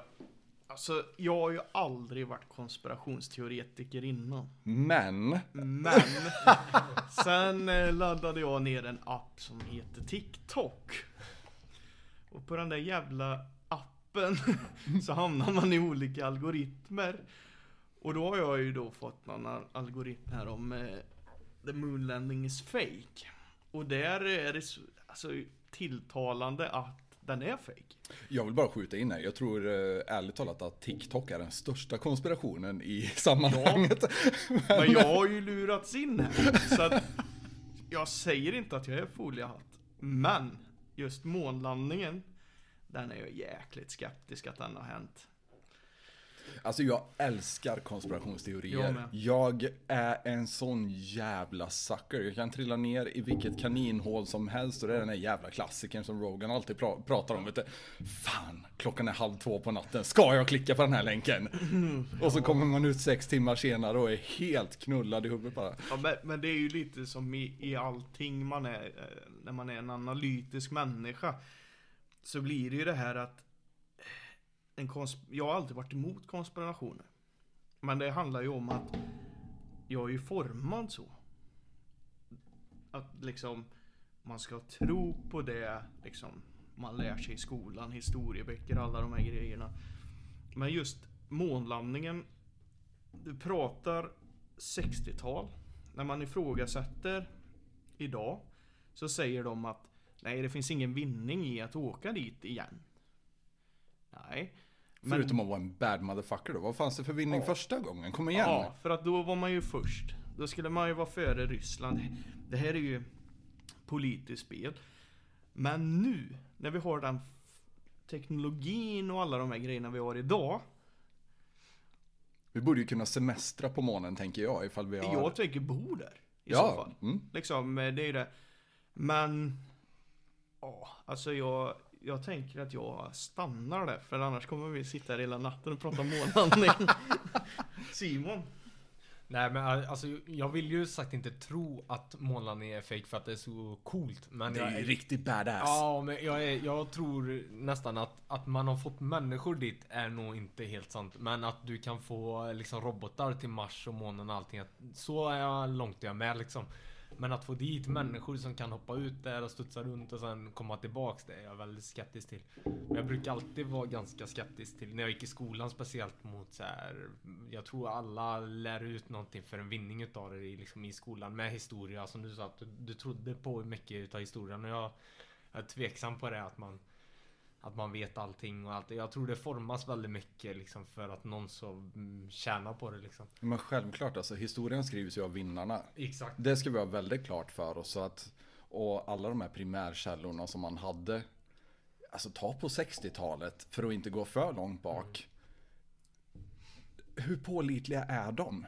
Det var ändå en tid när vi inte hade Google. Jag menar eh, min granne som eh, snackar en jäkla massa skit. Han hade ju varit ett orakel innan Google. Men eh, nu har han råkat hamna i den här tiden och not so much. Men det är det jag tänker liksom att hur pålitliga är de källorna egentligen? Och så går vi ännu längre tillbaka. Hur fan vet vi att någonting från medeltiden som vi läser överhuvudtaget stämmer? Mm. mm. För det är förmodligen bara personer som har berättat eller att prästen har suttit och skrivit i sin dagbok. Hur vet vi att det, inte här, det här inte var världens psykfall till präst som sitter och skriver? För det var väl Precis. förmodligen de som var skrivkunniga. Jo. Men sen är ju problemet med konspirationsteorier överlag att det finns massor med riktiga konspirationer. Ja. Och just konspirationsteorier. Om vi säger vi har en konspirationsteori. Då är ju den en konspirationsteori på konspirationsteorin. Och så går det ju bara runt och allting. Och det är just den här jävla appen, Kina-appen TikTok. Där är du ju så extremt, du kan ju som du säger prata kaninhål. Jag pratar alltså wormholes alltså. Maskhål. För att det, det är ju så här, ja men jag, jag brukar så här i min hjärna så här bygga upp en, en trädgård med massa sorkhål. Du vet, du täpper igen ett så öppnas ett annat och sen till slut, du, du är ju så bortfintad.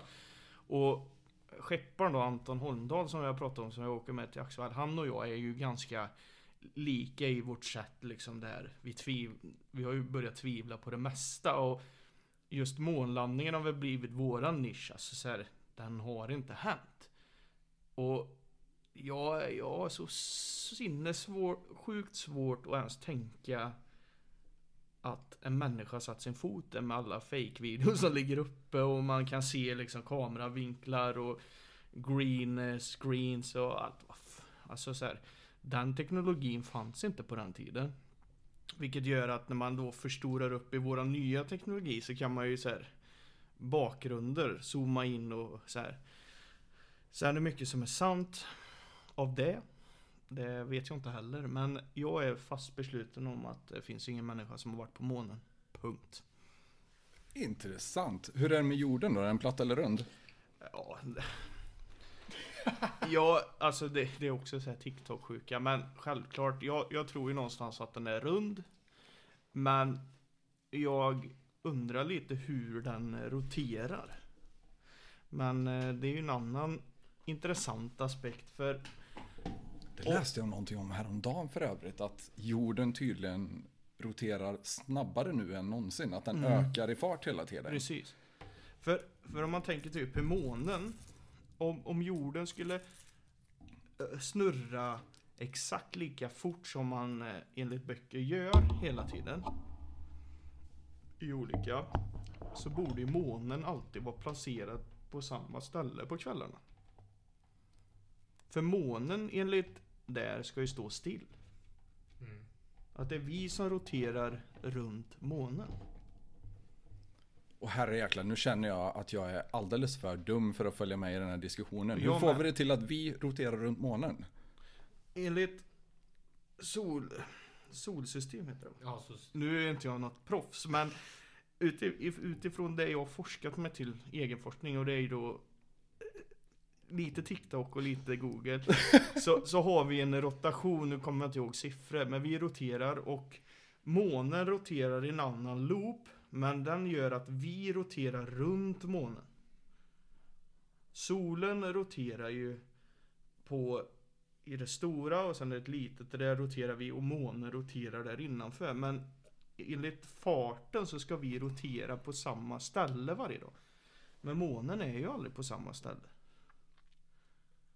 För ibland Dude, så är jag ju till alldeles vänster. åt helvete för dum för den här Ja, jag diskussionen tror jag. Och särskilt nu för att, alltså, jag har ju alltid fått för mig att månen på något vis styrs av våran gravitation, att den håller sig på samma avstånd från jorden hela tiden. Mm. Precis som jorden då håller sig på samma avstånd från solen hela tiden för att våra storleksförhållanden gör så att våra gravitationer påverkar varandra på det sättet. Mm. Men eh, att vi skulle rotera runt månen, alltså nu, jag har svårt att konceptualisera det här. Vad, mm, vad jag, jag googlar upp en bild där i alla fall och då ser man ju att vårt solsystem så kommer ju först månen, sen eh, eh, så är det två planeter emellan oss till solen. Och så har vi månen är i liksom i våran omkrets eller man säger. Ja, ah, precis, så den, precis. den vi snurrar väl runt den då liksom. Fast den, är- den är ju så liten så den räknas väl inte i vårat solsystem på samma sätt. Nej. Nej, den är- borde ju nästan räknas i jordens sfär, Mm, tycker ja, jag. exakt. Även ifall den ligger ute i rymden. Mm. Gör den det? Ja, eller är rymden fake? Jag vet inte. Är det så att vi bor i ett sånt här, jag såg på en TikTok-video att det var som en, eh, så när du vet, du hade tomtar i ett sånt där glas. Ja. Aha, Och okej. sen att eh, solen det är ju en lampa, att det är jättar som sitter över oss och tänder och släcker en lampa. Att nu får de... Jesus, alltså Henke, jag tror du Matrix. behöver sluta med TikTok nu. ja, det, det är Joe Men- Rogan. Det är han- och vad heter han som åkte fast? Vad fan heter han, Matrix-killen? Han är skitkänd. Matrix-killen, Keanu Reeves? Nej. Nej, han som åkte fast, eh, polisen stormade in. Engelsman. Nej, jag vet nog inte vem du... Jo, det vet du. God damn, nu får du se till att googla det här Henke. Men när vi ändå håller på här och snackar konspirationsteorier och sånt. Så um, det finns ju en hel hög mer. Vad tror ni om Kennedy då? Ja, jag tror, alltså om man tänker med att skjuta en person i huvudet som samtidigt åker i ett fordon med liksom, det, det är ganska svårt. Det är ju, mm, inte de att han som mördade, kan- var inte han alkoholiserad och lite så här. Jag kan inte hela historien. Jag har faktiskt inte en aning heller, men, Men- han men- var väl eh, uttalad kommunist tror jag i alla fall. Ja. Det var väl det han föll på mest. Och, ja men det är ju så, det är ju för att få hat mot kommunister liksom. Men det, det är ju det där liksom att, att träffa någon som åker i ett fordon samtidigt, det känns väldigt skumt. Det är inte vem som helst som skjuter någon i huvudet så liksom. Det, Jag har ju ändå en del vapenvana och jag har Mm. svårt att se mig själv sätta det skottet. Nu vet jag inte vad avståndet var heller. Nej men det, det var ju publik emellan. Det är ju en bit liksom vad man ser på videon. Det finns ju video på det liksom. Och det är massa publik emellan. Så det är ju kan säkert vara en 30-40 meter alltså om inte ännu längre. Ja. Och jag vet inte vad han hade fasthet på bilen men det jag tror, ja det känns som, som att det är inlejt. Det bör vara flera inblandade än en person. Känner jag också. Alltså, ja. Men det här var ju han som skulle gå boxningsmatch. Den här TikTokaren. Jag... Vänta nu, är det Andrew Tate eller? Nej? Andrew Tate ja. Hur fan fick du det till Matrix? ja Vad- men han alltså- pratar ju om Matrix igen. Aha, Att- att vi okej. lever Den i där glitch. Matrix-killen. Ja. Alltså jag började tänka så här, Neo, Morpheus, Nej, men Trinity. Han pratar ju om att vi lever i en, i en eh, simulerad Matrix-värld. Ja, precis. Ja, men, Han jag, är ju en sån människa som kan få en att få psykos av att bara sitta och tänka. Men jag tror han syftar ju väldigt mycket på just rat, rat race liksom. Alla, man jobbar och jobbar och, och liksom det är, all, det är bara några på toppen. Det är ju verkligen den här pyramiden. Men jag är lite kritisk mot den filosofin och liksom. För jag tänker ändå att för ett samhälle ska fungera så måste alla hjälpas åt. Man kan inte bara skylla på några liksom och bara jag tänker inte göra någonting nu för att det kommer gynna de som är på toppen liksom. Utan hela samhället behövs. Alla måste hjälpas åt för att det ska fungera. absolut. Nu fick jag lite såhär Karl-Bertils julfeeling att alla måste hjälpas åt. Då gick vi och blev kommunister här allihopa. Attans. Nej men jag har ju tänkt en hel del på det där också med simulationsteori. Alltså teorin är väl någonstans att om tekniken fortsätter att utvecklas i samma takt som den gör och exponentiellt de sista 30 åren. Det känns ju som att sen internet kom igång och blev live så har vi utvecklats mer än vad vi gjorde på alla åren innan internet ungefär. Så att det har ju blivit någonstans superaccelererat och när man kollar på AI-teknologi och sådana här grejer idag, vad AI kan skapa och vilka deepfakes vi kan göra. Så småningom så kommer ju en simulering att bli oigenkännbar jämfört med verkligheten. Så vad är det som säger att vi inte redan har kommit dit och att vi lever i simuleringen? Ja, ja, det jag tänker på det med mm, speciellt med Jimmy Åkesson när han hade ett arabiskt tal. Ah, Ja, och- god damn. Och jag frågade ju min, eh, jag har en kompis som pratar arabiska och så sa jag det bara hur, hur bra liksom låter det här? Och han bara det, det låter verkligen exakt som en riktig person pratar. Alltså det, det, Perfekt. ja, det låter inte som att det är en robot utan det låter ju verkligen klockren arabiska. Det är Liksom. bara batisak rakt Alltså det igenom. li, lite för fina ord då som kanske folk inte använder så men alltså det går ju inte att höra att det är en dator som pratar liksom. Och det är ju ganska skrämmande liksom att Som du säger, vad är verklighet? Vad är liksom inte verklighet? Vad är en AI? Vad... Ja. Eh, Och det, det här är ju lite så här. jag vet ju att stormakterna USA och Ryssland de använder det. Det är ju lite Lever Joe Biden? Jag har mina tvivel. För grejen är den så här, det är också TikTok. Så har man så här, gjort massa videos på Joe Biden. Biden nu säger vi innan situationstecken. Han kliar sig på halsen. Och så river han upp, du vet en sån här mask. Mm. Som man liksom klär på.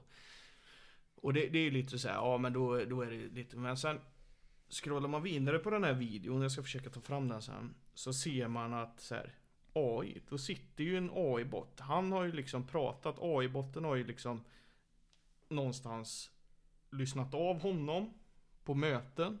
Så AI-botten är den som pratar. Åt honom. Och det är också så här, Joe Biden när han klev på, alltså han ser ut att vara, när han blev president, han kan inte gå ner för trappor. Tänkte den här man, mannen, han kommer ju stenslockna bara av att han får en chock.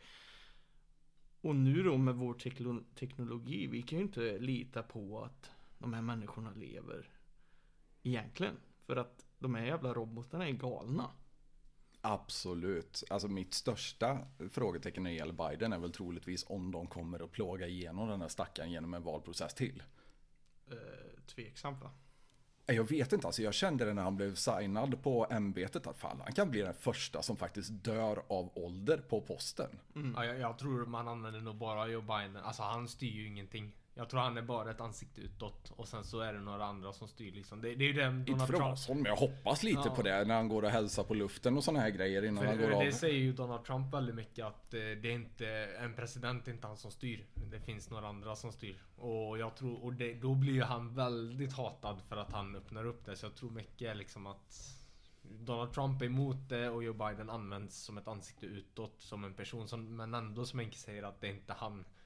Egentligen, han kanske inte ens finns utan han har en mask på liksom och så är det en AI som pratar. Du vet ju inte det liksom. Jag, jag har ju aldrig sett Joe Biden liksom. Nu ska det ju sägas att det var en TikTok-video. Ja. Men, men den fick mig ändå någonstans Ja, att men- reflekterat hur lätt det kan vara att manipulera saker via en jävla skit, kinesisk skitapp. Och vi vet ju hur kontrollerande kineser är. Eh, vad säger att de liksom... De, lätt att de har manipulerat den här jävla appen. Typ att det här vill vi att... För i Kina så får du bara lägga upp videos där du gör någonting. Till exempel eh, sådana här sjuka grejer. Typ, eh, vad- kallar man det? Husmorstips typ.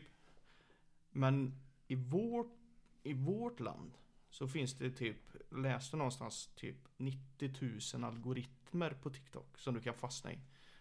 Och de är oändliga. Och det är kopierade filmer. Eh, fast de ändrar om AI. Joe Rogan har ju blivit utsatt för det. Att de klipper om AI på honom som fasen nu. Eh, och då blir det så här, vad är sant? Eftersom det går inte att lyssna av vad är han på riktigt eller är inte han? Så att jag tror, jag vet inte, jag litar inte på något längre. Jag har svårt med tillit också får jag erkänna när det gäller allt. Och sen när det gäller USAs president så jag vet inte. Alltså det, det har känts så länge som att det inte är presidenten som styr. Överhuvudtaget. Jag menar kolla på när Obama blev vald. Han blev ju vald på att han skulle stoppa krigen och stänga ner Guantanamo. Och allt möjligt. Det skulle ju ske dagen efter han hade blivit signad för fan. Men eh, sen var det precis som att de bara tog honom, tog med honom in i ett rum. Lyssna nu. Alltså kolla på det här och så får man se en eh, okänd vinkel från Kennedy-mordet eller någonting. bara så du vet. Och Obama där, då var det ju det här eh, Det var ju ett uppror mot mörkhyade eh, i landet att man liksom ställde så här rika mot fattiga. Och det började bli att den, den fattiga opinionen då som är, var majoritet mörkhyade, de växte sig så starka och började få makt. Det man gör då i USA är att man tar in en mörkhyad president. Då får man ner den här massan. Den tystnar igen. För att man liksom, okej nu fick vi lite power. Och han avgick. Det Tog inte många år innan det blev det här Black Lives Matter. Då blev det uppror igen och det skapade hela världen. Då tystade man ner det. Då försvann Trump och Biden gick in. USA kontrollerar så fruktansvärt mycket om vad vi ska tycka och hur vi ska göra. Och jag tror inte vi liksom fattar det i Sverige. Sverige är ett demokratiskt land. Ja. Eh, USA är ju liksom det här att eh, ma- man har så här minoritetsgrupper mot varandra. Ta typ indianer. De är ju så här, de försöker utrota de där stackarna. Liksom, vad, vad gör det? Det är ju som att vi skulle utrota samer. De gör ingen skada för oss.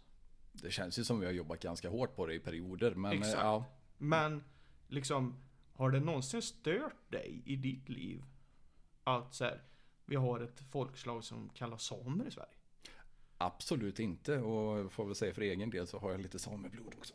Jo men alltså så här, Där någonstans så tror jag om man kollar i politiskt i USA. Där är man så tydlig med att eh, om en Sydafrika länderna där nere. Liksom, det, det ska vara fattigt. Man, man vill ju ha den här maktbalansen på det. Men som i Sverige, där är det ju mer så här, inkluderande. Men så fort, vi har nog aldrig märkt av de här upproren och det är ju som det var i USA för våra media stängde av det. Nu blev, eh, vad heter han, Obama president, ja men vad bra. Vad skönt att liksom, men det tog ju inte många år. Sen kom Trump som är tvärtom. Och sen blev det problem med Black Lives Matter och alla de här. Men Sen kom pendeln svänger, det vet vi. Ja. Det går alltid fram och tillbaka. Och när man, om man har haft en extrem åt ena hållet så är risken jättestor att det blir en extrem åt andra hållet nästa gång. Sen vet jag inte om jag kan kalla Obama för extrem på annat håll än att han eh, var drönarkungen. Men eh, De har Trump, sina lik ja. i garderoben allihopa. självklart har Annars har de de nog det. Självklart. Men det är det jag, jag tycker ändå, ja jag gillar inte Obama så mycket för sig med, med krigsföringen och allting liksom men Och sen just med det fängelset i Kuba och allting, ja det skulle stängas ner och sen så fortsätter de att plåga väldigt mycket folk där och jag lyssnar på poddar på P3 Dokumentär där de som suttit där har berättat vad de har gått igenom och allting. Så det- ja, jag är nog lite mer ändå Trump tycker jag är lite bättre. För han avslöjar väldigt mycket utav det liksom. Och jag tror vet du, den amerikanska regeringen gillar nog inte riktigt det. Så de svartmålar nog honom ganska mycket liksom. Så här, ja, kolla vad han gör. Han vill ha det här och allting. Men jag tror ändå han är mer ärlig mot folket. Och han vill nog inte bli styrd på samma sätt som jag tror Biden blir liksom. Att det det är i alla fall min personliga uppfattning men eh, jag, Jag jag, jag bor ju inte i USA så jag har svårt att säga så men Jag inbillar ju mig att en multimiljardär är ganska svår att styra för du Mm. har ingenting att ge honom som han inte redan har. Så att, eh, Men och för humor måste jag säga, så är ju Trump helt, alltså han är ju helt outstanding. Jag har aldrig haft så kul åt politik som jag hade under de fyra åren som han var president. Han jobbar mellan 10 och 6. Han vägrar att lyfta på luren efter det. För då ska han sitta och vara full på kvällen och, och kriga med 14-åringar på Twitter. Det här var humorguld. Ja. Ja, det var kul sidospår. Ja, är- vi trillade av duktigt här. Vad fan, äh, kör bara Simon. Ja, jag, ja. jag gillar ju det liksom att, att han, blir avstängd på Twitter Sen kommer Elon Musk och köper Twitter och gör honom aktiv igen och, och, och folk rasar och bara hur kan du ha Donald Trump tillbaka på Twitter men det kan ju sitta liksom riktiga terrorister och ha Twitterkonton och dela vad som helst Men Donald Trump får man inte ha på Twitter, det går inte. Det är, är kalabalik då. Nej, Jag vet inte hur många IS-halshuggningar Mm. har lagts upp. Talibanerna har väl ett eget konto på Twitter. De var inte avstängda. Nej, jag, jag tänker på det liksom. Det är liksom verkligen terroristorganisationer som marknadsförs på Twitter. Men Donald Trump, nej. Men det är ju de organisationerna som genererar pengar genom att kriga mot, då blir det okej. Ah, det är så du tänker. Det är så du Skämt tänker. sidospår. nu ska vi nog inte fördjupa oss i Nej, nu får vi fan med skärpa till oss här. Simon, Hur fan, eh, hur var vägen in till MMA egentligen? Alltså jag brukar ju säga det, det är inga friska människor som gillar att bli smällda i ansiktet. Nej. Men alltså, jag blir ändå förvånad varje gång jag frågar någon över hur deras väg in såg ut. Alltså kan vi börja med, hur såg ditt liv ut innan MMA? Eh, innan så, när jag var liten så, så var det ju fotboll liksom. Fotboll och liksom spelade lite innebandy och sådär. Men jag var ganska aktiv, jag gillade att springa mycket och sådär. Sen, eh, sen började jag åka en del skateboard och så skadade jag mig där. Fick en liten eh, benfraktur i lårbenet och så tappade lite motivation. Gjorde ingenting, gick gymnasiet. Och sen tror jag det var i tvåan så blev jag påhoppad utav några killar då. Så fick ganska mycket stryk, eller blev bankad till grus rättare sagt. Aj, fan. Så det, du så, käkar skit helt enkelt, Ja. som vi brukar säga här. Så det, då, då kände jag liksom, ja. Fick fick, jag spräckte käken på vänstersidan en liten bit. Fick en ganska allvarlig du, hjärnskakning. Inte så här. Jo men jag har lite svårare med siffror efter den kvällen kan jag ju säga men.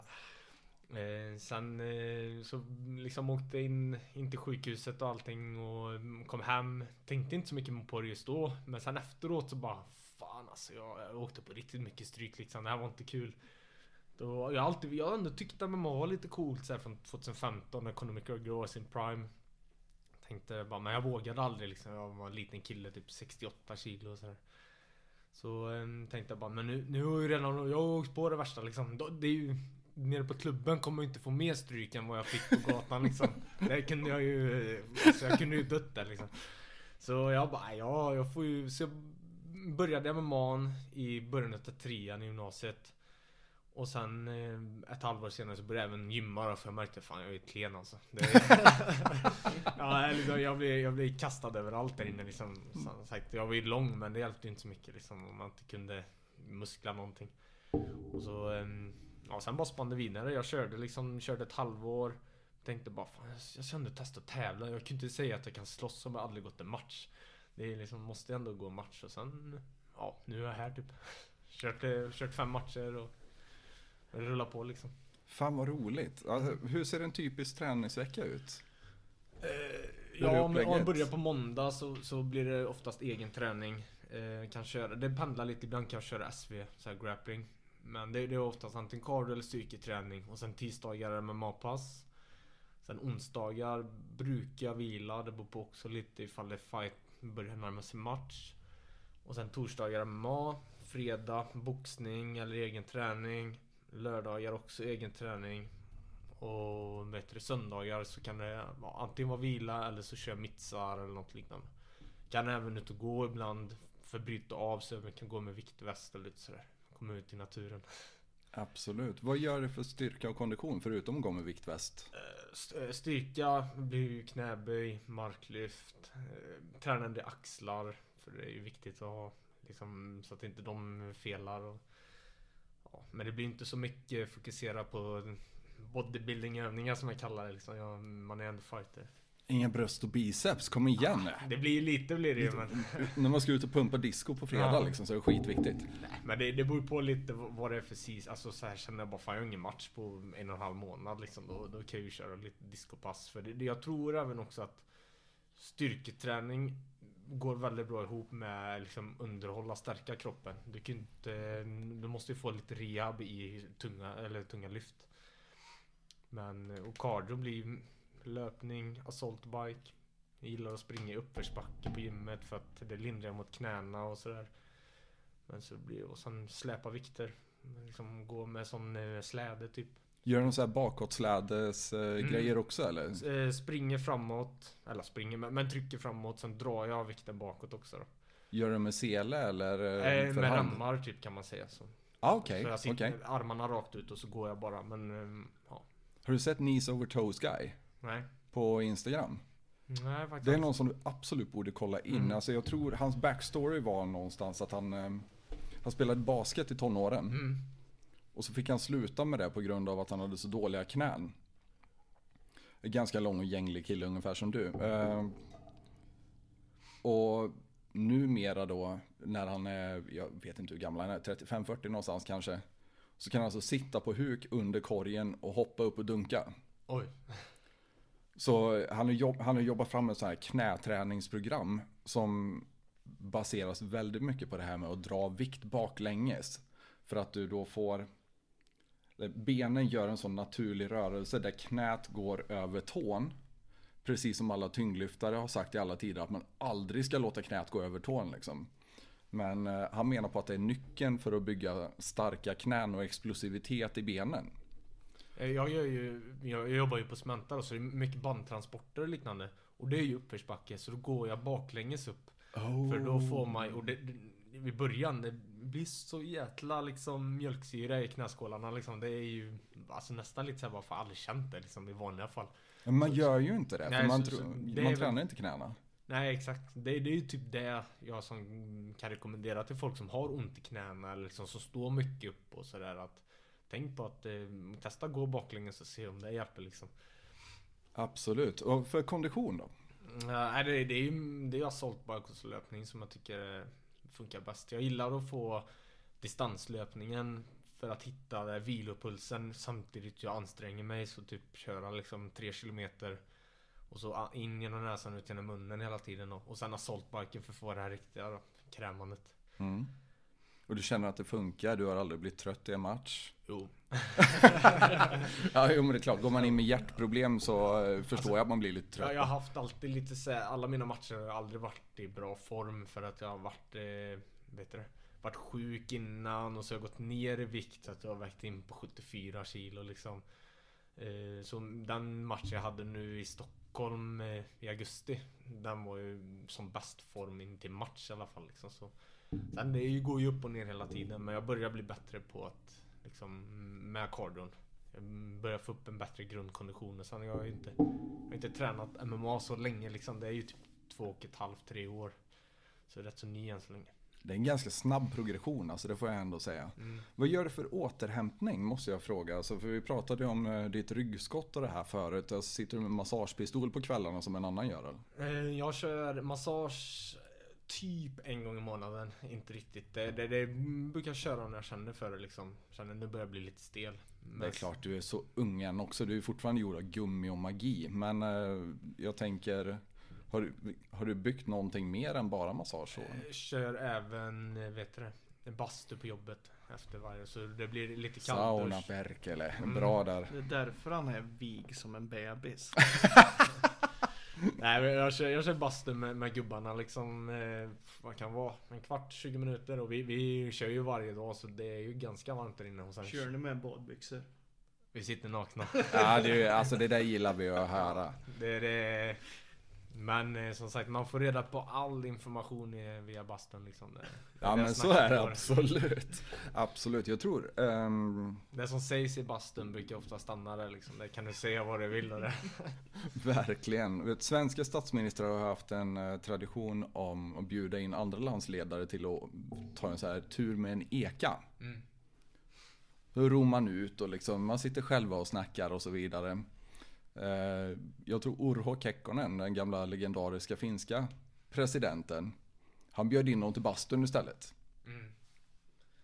Det, ju, det kan jag ju förstå faktiskt. Ja men det måste ju vara en sån jäkla chock om man, om man tänker om Kennedy skulle komma dit. Mm. Alltså inte för att han var ovan vid att vara naken på något vis bland folk, men kanske bland snubbar då liksom. Ja men nu, nu klär vi av oss allihopa och så sätter vi oss här. Det, det, ger ju ett lager av ärlighet som du inte hittar någon annanstans när du är naken tänker jag. Det är ungefär som när man slåss med varandra. Jag brukar alltid säga att jag, jag vet allt om dig efter vi har brottats i fem minuter. Jag vet precis vem du är som person. Jag vet precis ifall när du är på väg att ge upp. Hur du är när du får motgångar. Jag vet hur du är när det går bra för dig. Man lär sig så jäkla mycket av folk när man slåss med dem. Så det är jäkla intressant det där men. Men ryggskottet där, alltså, är det någonting som har varit återkommande med ryggen eller är det? Jag har haft ryggskott två gånger. Ehm, två, båda gångerna innan match till och med. Ja, vad kul! Nej, det, det är ju ganska slitsamt jobb på, på Cementa och så är det hård träning och så är jag lång. Det blir liksom, man, eh, det blir väldigt, eh, vet du det? Man blir svag i ländryggen när du är lång. Så att det är alltid någonting jag måste träna hela tiden. För slutar jag träna, typ som när jag var hjärtsjuk, då fick jag ont i ryggen efter en månad. Då kände jag bara fan nu börjar det mjukna upp här liksom. Jag Så jag behöver den lilla, lilla stelheten tror jag liksom för att bära upp kroppen. Ja. Och det, det är ett dilemma långa, smala killar har liksom. Speciellt i tonåren. Jo, men det är klart. Förlåt att jag terroriserar den där, men kan du tänka dig att komma lite närmare micken när du pratar bara så är jag jättenöjd här. Ehm, hur ser kosten ut? Ja, jag är inte kostexperten men det, det är ju, jag, äter, jag äter mycket mat. Jag äter två matlådor eh, som morsan har gjort till mig eh, på jobbet. En vid klockan nio och en vid kaffet på eftermiddagen. Och sen hemma så blir det ju någonting morsan har lagat och Sen, eh, sen kan det bli lite, ja, ibland lite pizza och så när man unnar sig eller En, jag måste hoppa in där. Simon för några år sedan. Då var det nästan mer regel än undantag på att man bara, "Ah, vad ska du käka då? Äh, det blir nog kebabrulle. då var det ju fan, vi käkade ute jämt. Men jag orkar inte laga mat. Men har du inte mamma? Jo, men det är gött med pizza. Och då tänker jag så här, du vet, ung. Slutat skolan, tjänar sina första pengar. Tänker bara, fan jag kan äta pizza när jag vill. Varje Ja, jävla var dag, tre gånger om dagen. Sen insåg han att det var inget vinnande koncept. Nej men jag, jag försöker ju, jag, jag tror ju att eh, pizza är ändå mat. Alltså även fast det är liksom, det är inte bästa maten men att åka och köpa en kebabrulle eller köpa en pizza är nog mycket bättre än att åka och köpa McDonalds eller Max. Jag tror det är liksom, det är ju mestadels plast i det tror jag. Du äter ju dina gamla leksaker när är Max liksom. Alltså, Jag vet är, inte vad fan du hade för leksaker alltså, men... Nej men så, så jag tycker eh, liksom en, eh, alltså dra förbi, eh, eller vet ni, jag kallar det Foodora nap typ. Det är så här, man ringer, man beställer på Foodora, sen går man och lägger sig, så går man upp när de ringer typ. Det, det, det är väldigt... Det är, På tal om- Sunkiga boyroom liksom. På tal om återhämtning då, så tar man en liten Foodora-nap där. Snyggt. Men en, en teori eh, angående återhämtning. Eh, jag kommer inte ihåg vem det var som lärde mig det. Men det, det var någon inom MMA-sfären som alltid sa. När du börjar känna att du är på väg att bli förkyld. Damma i dig den fetaste pizzan du kan göra så blir du inte sjuk. Och den är, alltså jag tror när det, jag brukar säga det till min fru som när hon börjar bli eh, förkyld, ja men fan ät något flötigt liksom. Ja. För att jag tror att då får kroppen så snabb energi så man bygger upp sina, du vet, försvarsdepåer. Så tror jag man kan lindra mycket. Så jag tror på det. Ja, men jag har, eh, jag kan nog följa, hänga med på det tror jag. Lite så i alla fall. För jag, jag gör alltid precis fel också.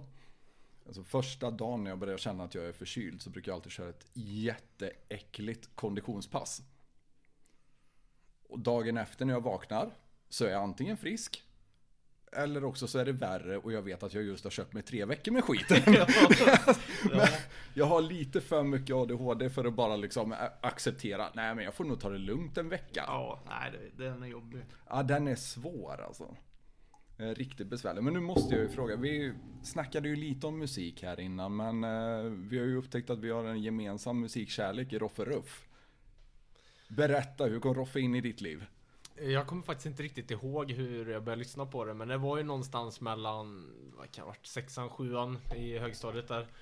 Så började jag lyssna på Roffe och jag tror om inte albumet Barabbas eller vad det heter kom. God damn! Ja, det- ja, det- vilken dänga till album också. Så då, då började jag lyssna och sen så började jag tänka, även fast jag inte, jag är inte missbrukare men eh, du vet man börjar ändå såhär fan, han, han- det han säger är ändå rätt så bra liksom så här och man, man förstår ändå meningen även fast man inte är liksom i samma sits. Men man förstår ändå vad det är han pratar om. Och sen kom det vissa såhär, ja men ge mig ett skäl brukar alltid säga till God mina damn. Ja, alltid säga till mina syskon och allting att om jag dör nu liksom då ska jag begravas till den liksom. Det, det och typ Ja sen är jag väldigt, jag tycker ljug för mig är jävligt bra också och sen även visk, Viskleken är jävligt bra också för det är typiskt svenskt samhälle liksom det här Ja jag har hört det här, ja har du hört det här liksom det, Och det Dramastan. Ja. ja. men det vet jag även när jag var liten för min syster var lite profil liksom och det var alltid massa snack du vet Folk visste mer om mig än vad jag visste liksom Det var helt galet Shit. Ja, det där är press alltså. Så det, då blir det liksom även också sådär och Folk trodde jag ju typ var dum i huvudet när de hörde att jag lyssnade på liksom Las Palmas och Roffe och liksom Organismen och de, de lyssnade ju på typ, ja, jag vet inte vad de lyssnade på men det var ju bara så här eh, mumble rap liksom. Ja, men du har lyssnat på organismen också alltså? Mm. Nu måste vi ju fan med ge lite, lite kärlek till Sveriges bästa lyricist här. Ja. Men sen är det ju det liksom att eh, Jag kommer ihåg när jag gick i åttan eller nian så gjorde jag eh, Jag skulle vi göra en musikuppgift på en grupp eller person eller någonting och då tog jag Las Palmas och tog jag en dyr affär som eh, ja, låt då. Och min eh, musiklärare Han gillar inte riktigt det alltså. Inte imponerad alltså? Nej det, det var nog inte riktigt det liksom. Sen var han en musikgrupp från typ 2001, 2000 och så bara det här är en låt han sjunger liksom. Och så, ja. Så det, de var inte riktigt imponerade men jag tyckte det var jävligt kul och jävligt udda liksom. Ja men absolut och det, Roffe har ju ändå någonting som inte resten av musik eh, vad ska man kalla det för, musikskaparna i Sverige har. Alltså, menar, han har bibelreferenserna, han har texterna, han har bitterheten. Bitterheten är underbart stor för mig alltså. Det är lite samma sak som jag drivs av nämligen, så att... eh... Jag gillar ju den också, eh, Inga gudar eller någonting. Det är också så här, jag typ känner också liksom vad, jag, vad han säger. Jag kan inte säga att jag tror, det, tror på det du tror, för här har inte sett några gudar. Eller jag vet inte riktigt. jag har inte sett några gudar där jag bor. Ja så säger han. Ja. ja. det, och samma även den här, det är svårt att hålla drömmar när man lider utav sömnbrist. Och det, det, allting tycker jag faller ihop med bitet, alltihop. Det är, jävligt imponerande faktiskt. Och så har han lyckats att få till det på bred jävla göteborgska också. Mm. Något som han ger credit till Junior Erik för, om inte jag har helt fel. Ja, fantastiskt. Men bilar då? Nu måste vi snacka lite bilar. Alltså jag som är gammal Tidaholmare och ehm, Ja, uppväxt under en huv. Vad fan Mm. eh, kör? Ja, alltså jag är inte direkt den här um, pilsnervagnkillen liksom med massa gamla amerikanare men jag, jag är lite hooked på ändå gamla 80-talsbilar som BMW E30, E34 och gamla Mercer. Jag har till och med en Men det är BMW. muskelbilar vi pratar om. Nej, det är europeiska bilar som är... Ja, men alltså europeiska muskelbilar. Jag menar, Ja, BMW, ja. ja. Mm. Men det är liksom, det är ändå så här. Jag äger en BMW E30 och en eh, Merca V124. Och jag gillar bara auran i en gammal bil liksom. Det, det är så känsla att köra dem. Även looken på dem. Alla bilar har sin egna design och egna look. Och nu, alla bilar ser ju likadana ut. Det spelar ingen roll ifall du åker Toyota eller vad du kör liksom. Men eh, en fråga då. Kör du de bilarna? För du har väl ingen lapp? Nej, jag, jag hade en lapp. Hade en lapp. Men... eh, Slarvade bort den i en incident. Ja, det, det var en liten incident där så det var också rätt så rolig historia. Så jag körde om massa, massa mopeder och så eh, tryckte jag på och så står han och lasrar mig samtidigt på en 70-väg. Ouch. Och så, alltså jag fattar ju direkt att oh, där var ju det körkortet borta liksom. Eh, och så stannar han mig och så säger han bara oh, då står besiktningsbussen där också. Och jag hade en bil som inte hade en hastighetsmätare och lite trasiga lampor och inga bakbromsar. Så eh, han sa det. Erkänn alla brott. Det, det är ju preskriberat. Jag, dö- jag, jag, de tog lappen så det är över nu va. Vad var det för bil måste jag fråga? Jag hade faktiskt en gammal amerikanare, en Camaro 75 Som var lite trimmad. Så Ja men det finns ju knappt några bromsar på dem till att börja Nej, med. Så att det fan, en bakbroms mer eller mindre spelar Nej, det är ju ingen så här roll. dagens ungdomar. Nej, den var lite trimmad men jag hade inga bakbromsar. Nej, jag, jag ska ju fort upp och jag behöver inte bromsa liksom. Nej men det...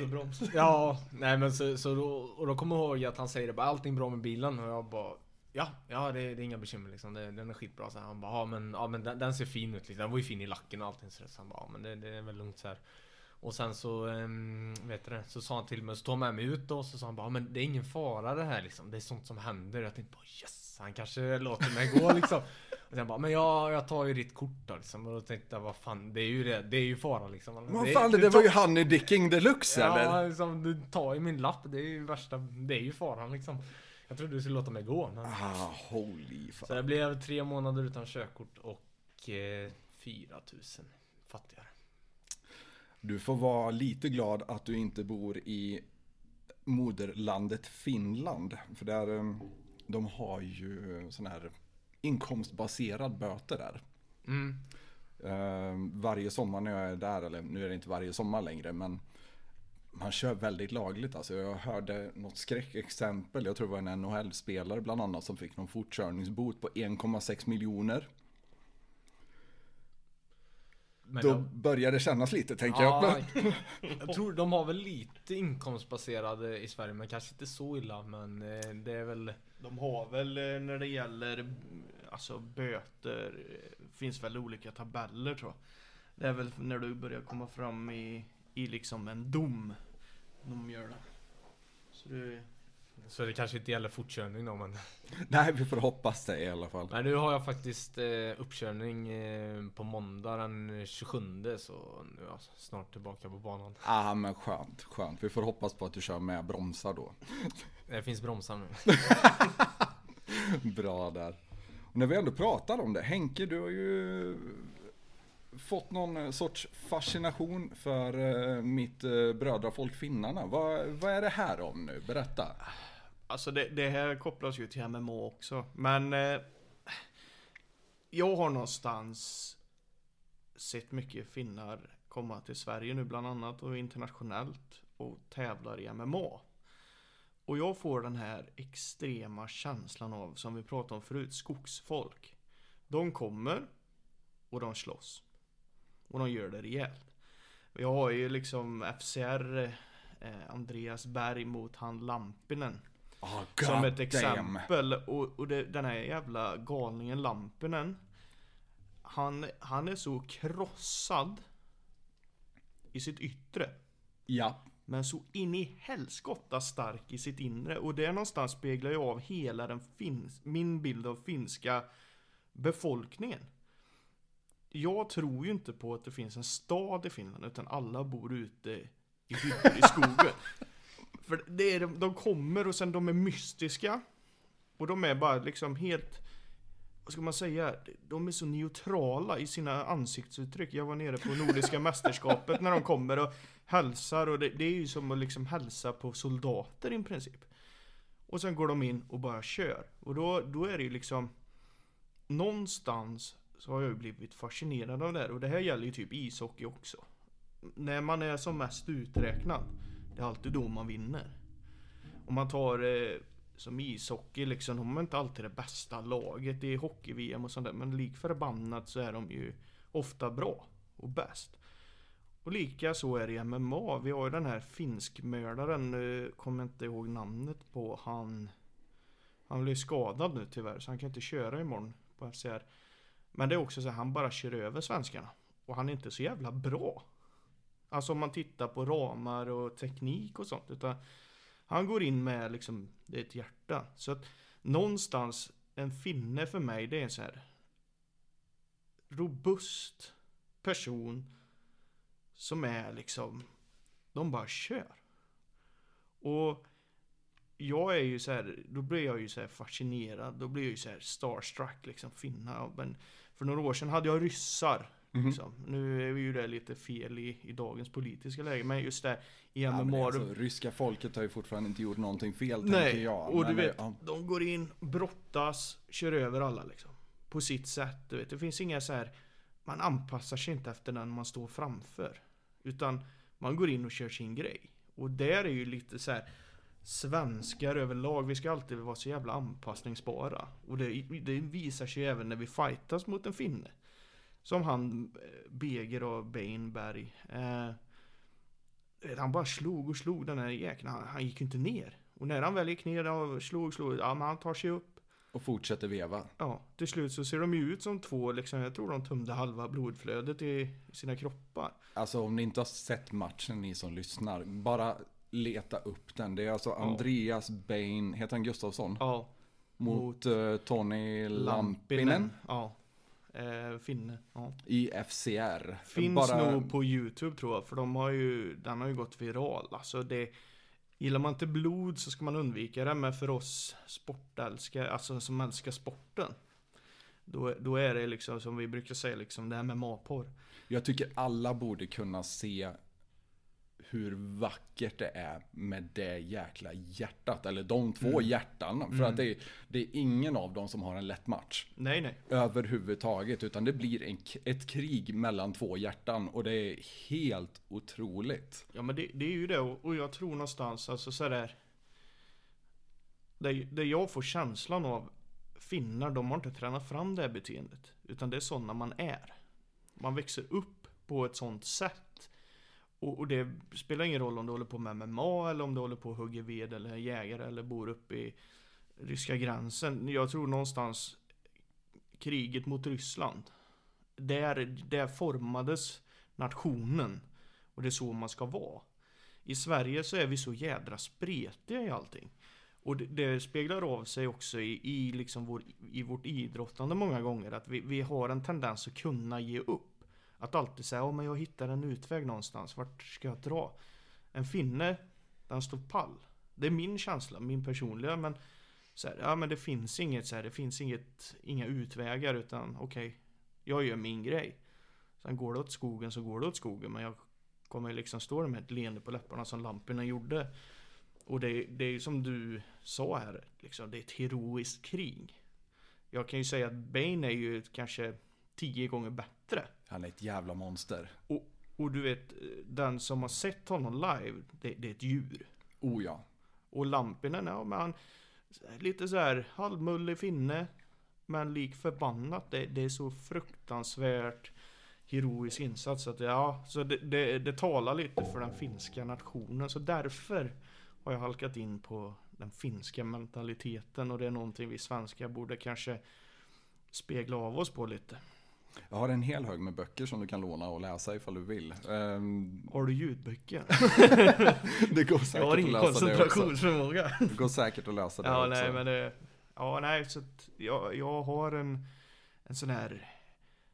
Just nu en sån här inne för mig, det är så här finsk mentalitet. Och just den här killen jag såg där på Nordiska mästerskapen med hans liksom boxning, hans ramar, hans rörelse för mönster och såg hur han bara liksom, ja men jag fortsätter, jag träffar inte, men vänta lite, jag kommer träffa snart.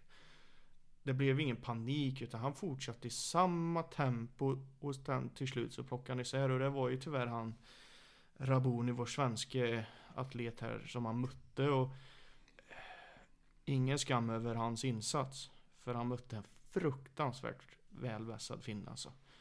Och det, det är en hård finne, en kompakt finne liksom. Ett paket. En unit. Nu sitter jag här med min Hacka Pärle Mm. t-shirt på mig också. Bara för att, eh, random. Nej men alltså jag, jag håller med lite. Jag har alltid jag har alltid reflekterat över det i och med att jag växte upp i båda länderna. Eller jag spenderade somrarna i Finland. I och med att min pappa är därifrån. Och det är ju när jag säger att han är från Finland så pratar vi Lapplandsgränsen. Åt Ryssland till äh, Tillvaron är miserabel kort sagt. Det är sju mil ifrån närmsta by. Och det är fan med bara skog emellan. Och grusvägar. Alltså ett helt underbart ställe för mig. Men jag förstår också de som kommer dit och får fullständig jävla panik. För att du spelar ingen roll där. Du gör inte det. Går du 10 meter ifrån gården utanför trälinjen, alltså du är borta. Om inte du hittar tillbaka själv, då finns det fan ingen som kommer att hitta dig heller. Nej. Det är så jävla enkelt det är. Jag tror vi har 25 mil till närmsta sjukhus. Mm.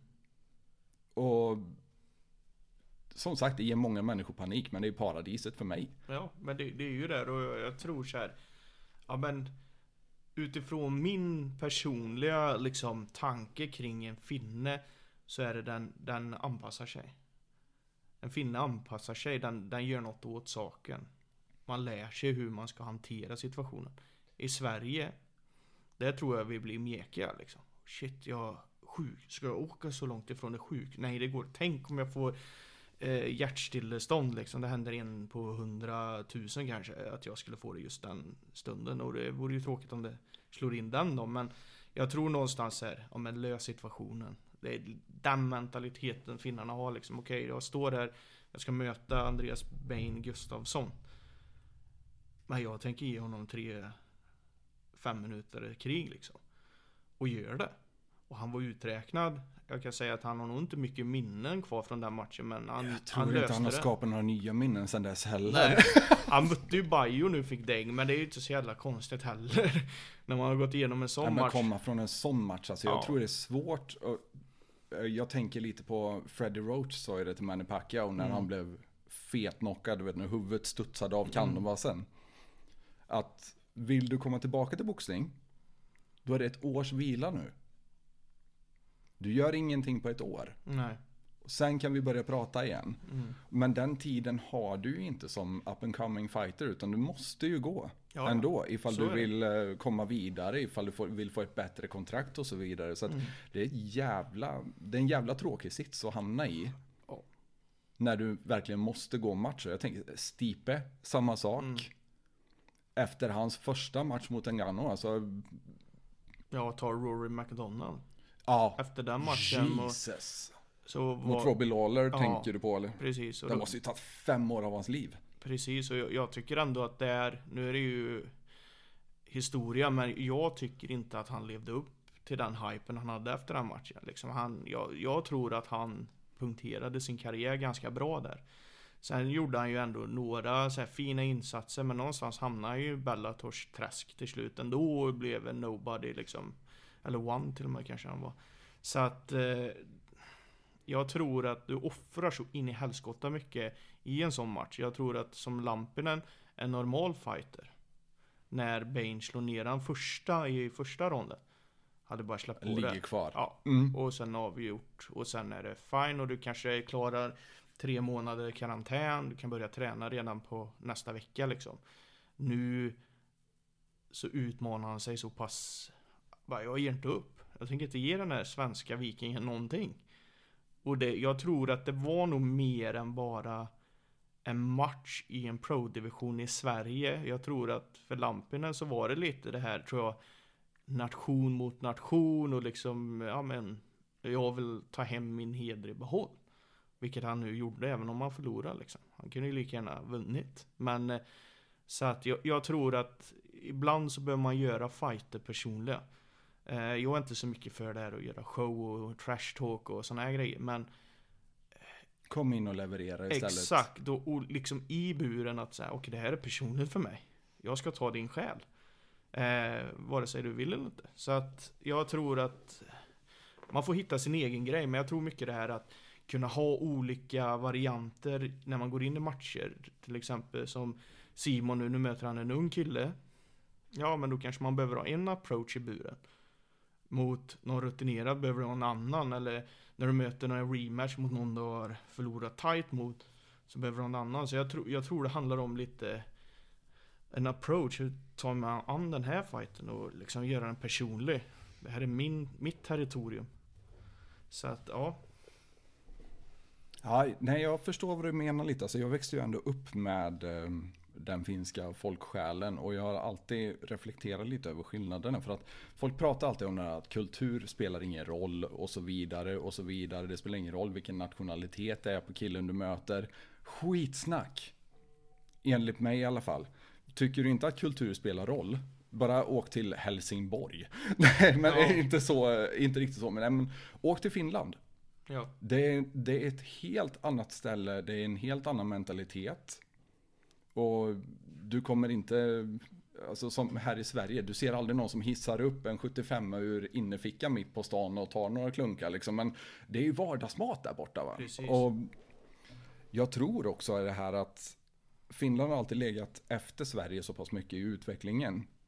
Det pratade farsan mycket om, jag menar, han hade inte ens elektricitet när han flyttade hemifrån vid 18 och då borde det ändå varit 78. Mm. Då hade de fortfarande inte elektricitet. Det var bara nio år sedan de fick, ett eller fick en väg till stället. Ja, Jo. så alltså, Och- de har växt upp hårdare. Ja, och, och jag tror att om man tittar Det är väl en känga egentligen till, till svensk kultur. Eh, och svensk kultur handlar ju inte om att ja men det ska bara vara ren, rena svenskar utan det handlar ju om en mentalitetsfråga. Jag tänker ta, ta en afghan, en, en ensamkommande flykting när de fightas i MMA. De är djur. De slåss personligt. Det det är ju någonting för dem. Det är samma ryssar, tjetjener, dagestanier. De, de är ett minoritetsland i ett stort land. De har ju blivit utsatta för extrema folkmord och jag tror som Kamsat och de andra ryssarna som kommer. Du vet, fighting är deras liv. Och, och du vet, om varenda liten när de stoppar in i buren, det är personligt. De har gjort det till en personlig sak. Medan vi svenskar, ja men man ska slåss när man har tränat. Ja men vi, vi tävlar. Nej, vi går en match. Och vi ska slåss. Men det är ju det, vi, det är en idrott men någonstans så blir det en personlig idrott för du gör det själv. Ta en tennisspelare till exempel också så här. En personlig sak. När du spelar i ett lag då, då är det lagets bästa alltid. Så att jag, jag tror någonstans mentalitet Sverige behöver ja, men Man behöver gå till sig själv att liksom ja, fan, det, här, det här är min Mitt territorium, det här är personligt för mig. Sen om jag vinner eller förlorar spelar ingen roll men Men eh, liksom Ja Var personlig liksom. Det är, det är mitt personliga åtagande. För många gånger så, ja men jag har med mig som Simon är ju en fantastisk jäkel på att sälja biljetter Jag tror du har nog mest fans i hela Sverige. Eh, och liksom det här, men återigen när han kliver in. Han tänker inte på att hans syster och bröder och kompisar sitter där uppe. Utan han, han är ju där och vevar. Han säger själv, jag vet ingenting vilka som är på läktaren och vart de sitter ens. Medan andra fighters oh shit, vi är en stor fame. Och det... Nej, men då blir det inte personligt, då är det det för dem. Eh, Mm. Och då blir det inte bra. GSP pratade ofta om det där att han, eh, och jag, jag adopterade det rakt av. Jag har alltid sagt det när jag har coachat att jag vill inte att ni tar hit någon familj. Inga flickvänner, inga vänner och ingenting. Utan jag vill att ni är själva där för ni vill inte behöva bära ansvaret för deras känslor. Där är du helt rätt ute. Och det, jag vet själv när man har gått match, den sämsta boxningsmatchen jag gjorde någonsin var när mina släktingar var och kollade på. Mm. För det enda jag tänker på är bara jag inte blir skadad nu framför dem. Alltså hur fan ska de reagera? För de kommer ju inte från den här världen. De har aldrig varit inne i kampsport överhuvudtaget. Nej. Alltså, och jag vill inte behöva bära deras oro. Mm. Så Ja, en, jag- en del är immuna mot det. Men för att vara säker så brukar jag alltid säga det. Bjud inte in några vänner till matchen. Förbjud dem att kolla ifall det streamas. Mm. Men det, det var ju lite det, exakt det du pratar om, det var ju min match när jag blev knockad i Skövde. Eh, På istället, hemmaplan dessutom. Ja. Det måste fan gjort ont alltså. ja, och istället för att vara fokuserad på att kliva in där och möta honom. Jag visste ju liksom vad jag var bra på, jag visste, jag hade simulerat matchen. När jag, när jag, innan jag skulle värma upp, jag kommer ihåg så väl, jag, är typ en av få saker jag kommer ihåg. Men, men då, då sitter jag i, i uppvärmningsytan och sen bara, vad fan gör jag det här för? Jag vinner ju ingenting på det här. Men det sitter, ja men 50-60 pers där ute som är här för, för mig. och Det, det är dem jag måste bevisa det här. Du vet hjärnspökena som börjar måla upp. Absolut. Så istället för att vända det till motivation så blir det bara så här. Och du vet med ADHD och hjärnspöken och tankar. Jag önskar att jag hade gått på medicin som nu. som jag liksom hade kunnat sortera fram någonting. Men alltså du vet. Sen blev jag knockad. Och sen minns jag. Jag minns ju inte det men då kommer min, min fru då fram och gråter. Shit det här liksom, det ser ju läskigt ut. Så här. Men jag var ju ändå fine då. Eh, och sen gick vi ut och kröka och sen bara så här. Är det det, då satt jag på bogen så tänkte jag, är det det här jag har gjort allting det här för idag? För att sitta här och bara vara helt tom och inte ens ha kul. Ja. För vems skull? Liksom, ja men det är klart för klubbens skull. Det är skitbra att vi säljer biljetter men jag tycker att ibland blir det det här hetset. Åh men fan eh, Simon, eh, du måste sälja 50, 60. Ja men det är klart. Men sen i andra änden då? Vad fan han ska ju fokusera på att slåss. Han ska skicka Absolut. läder liksom. Så att ja, nej men jag håller med dig där Stefan. Och det jag tror Tyson pratade om det också för att hans grabb var väl i 15-årsåldern och började träna ordentligt. Och han har ju lite genetik med sig får man ju säga.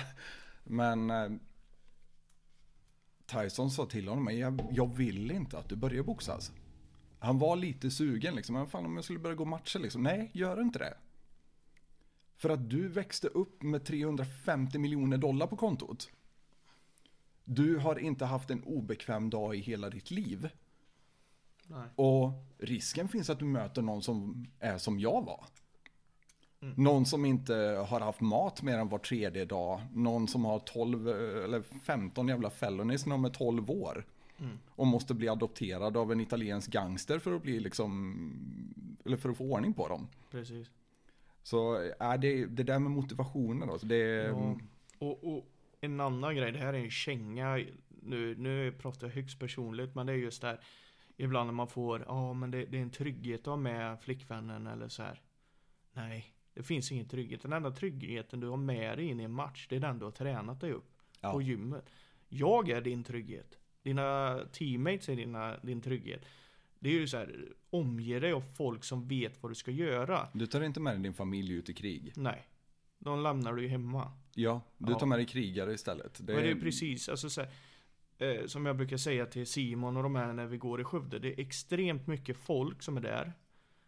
600-700 personer. Och jag kommer stå och skrika sönder ditt namn innan du kliver Ja. ut. Ja men det, det är så här 100 150 där inne vet vad, vad vi går igenom när vi går in där. Men det här, ja men vi springer runt och jag gillar inte att folk är ute i publiken innan matcherna. För då kommer det fram någon snubbe. Ja men eh, du kommer knocka honom. Vet du hur svårt det är att knocka en människa? Det är så jävla svårt. Ja, det är inte bara att göra utan det, det sätter ju igång de här känslorna. Vissa kan ju använda det som fuel, men 90% kan ju bara använda det, ja shit. Man, du vet intryck, man blir trött. Så att lämna bruden hemma. Det, Och resten av familjen skulle jag Exakt. rekommendera. Sen är det klart, klarar man av att hantera det och man känner att jag kan maxprestera ändå. Absolut, men att ha sina nära och kära springande i uppvärmningsytor och omklädningsrum och gå och pussa på dem innan, fan det håller inte. Vi är där och fokuserar, vi har ett jobb att göra. Att pussa på tjejen, det har vi 364 dagar till att göra, till exempel. Eller man. Så att, eh, nej, en känga till det, liksom. Fokusera på rätt sak. Så är jag din trygghet. Förstår precis vad du menar. Och det, jag ska inte bli så jävla mycket långrandigare tänker jag. För att jag känner att energin börjar tryta här lite. Men vi måste ju tyvärr ändå ta det här med Riksidrottsförbundet. Vad är det som har hänt?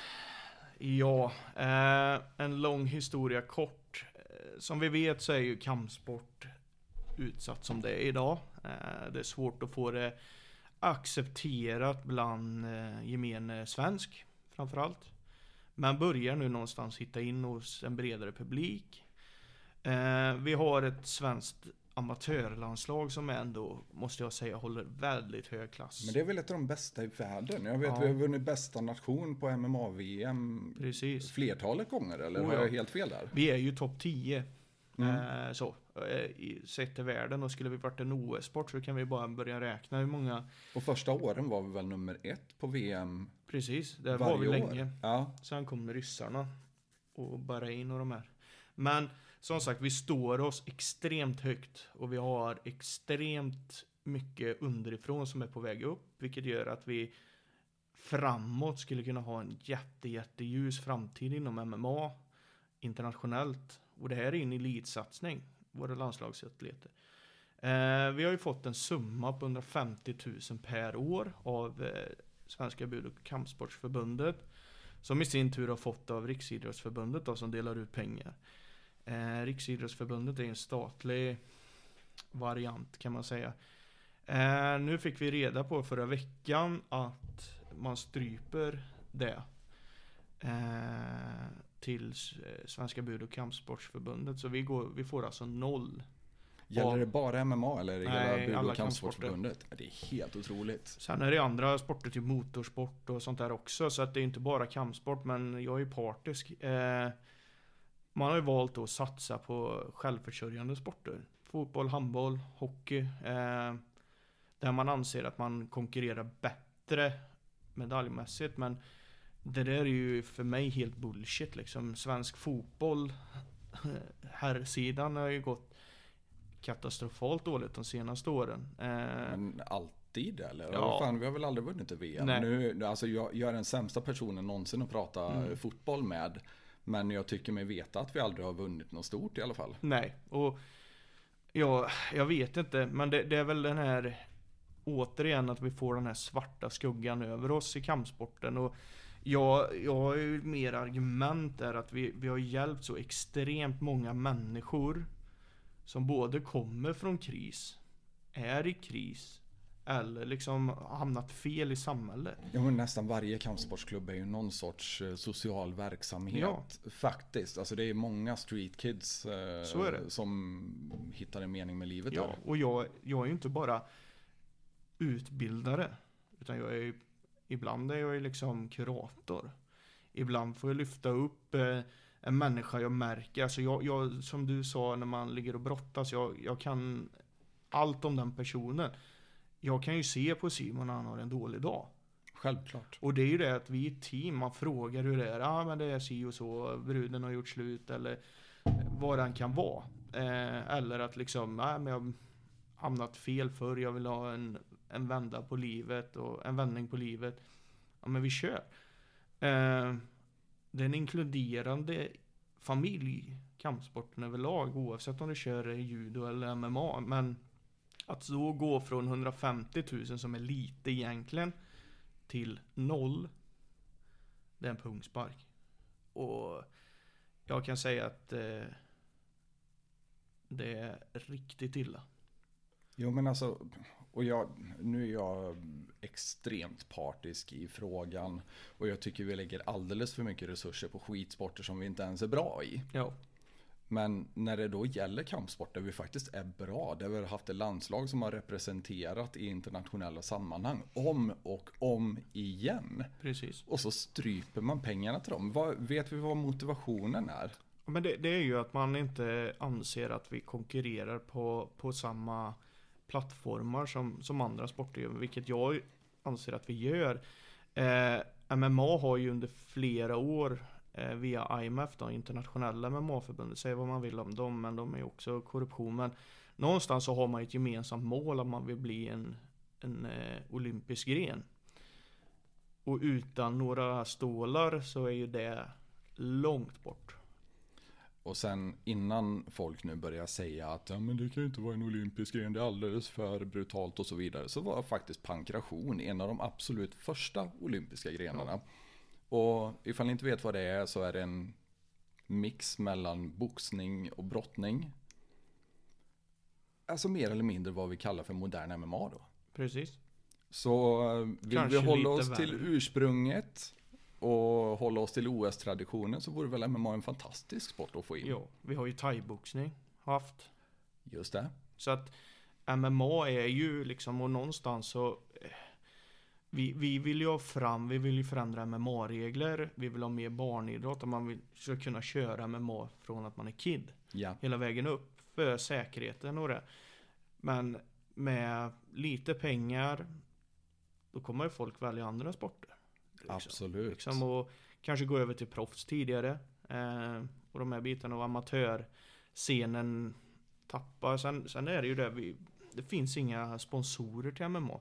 Det är jätte, jättesvårt att få in och det gör ju att de här 150 000, de, kommer vi behöva av externa parter som knappt sponsrar något idag. Mm. Eh, så att, ja, det, det är jäkligt segt och jag tycker det är horribelt. Vad, hur ska jag motivera Simon att springa och ta en landslagsplats? Nu inte ens får tävla i landslaget När för du att får det inte finns några betala pengar. själv Ja. för att åka och tävla. ja, hur många klubbar har råd med det? Colosseum kanske har råd att skicka en per år. Men vi har ju liksom fem, sex gubbar som aspirerar på de platserna. Ska Colosseum stå för 25 000 styck? Som dessutom är en icke vinstdrivande förening då. Precis, som en ideell förening. Mm. Så att, ja. Tack för den. Era jävlar.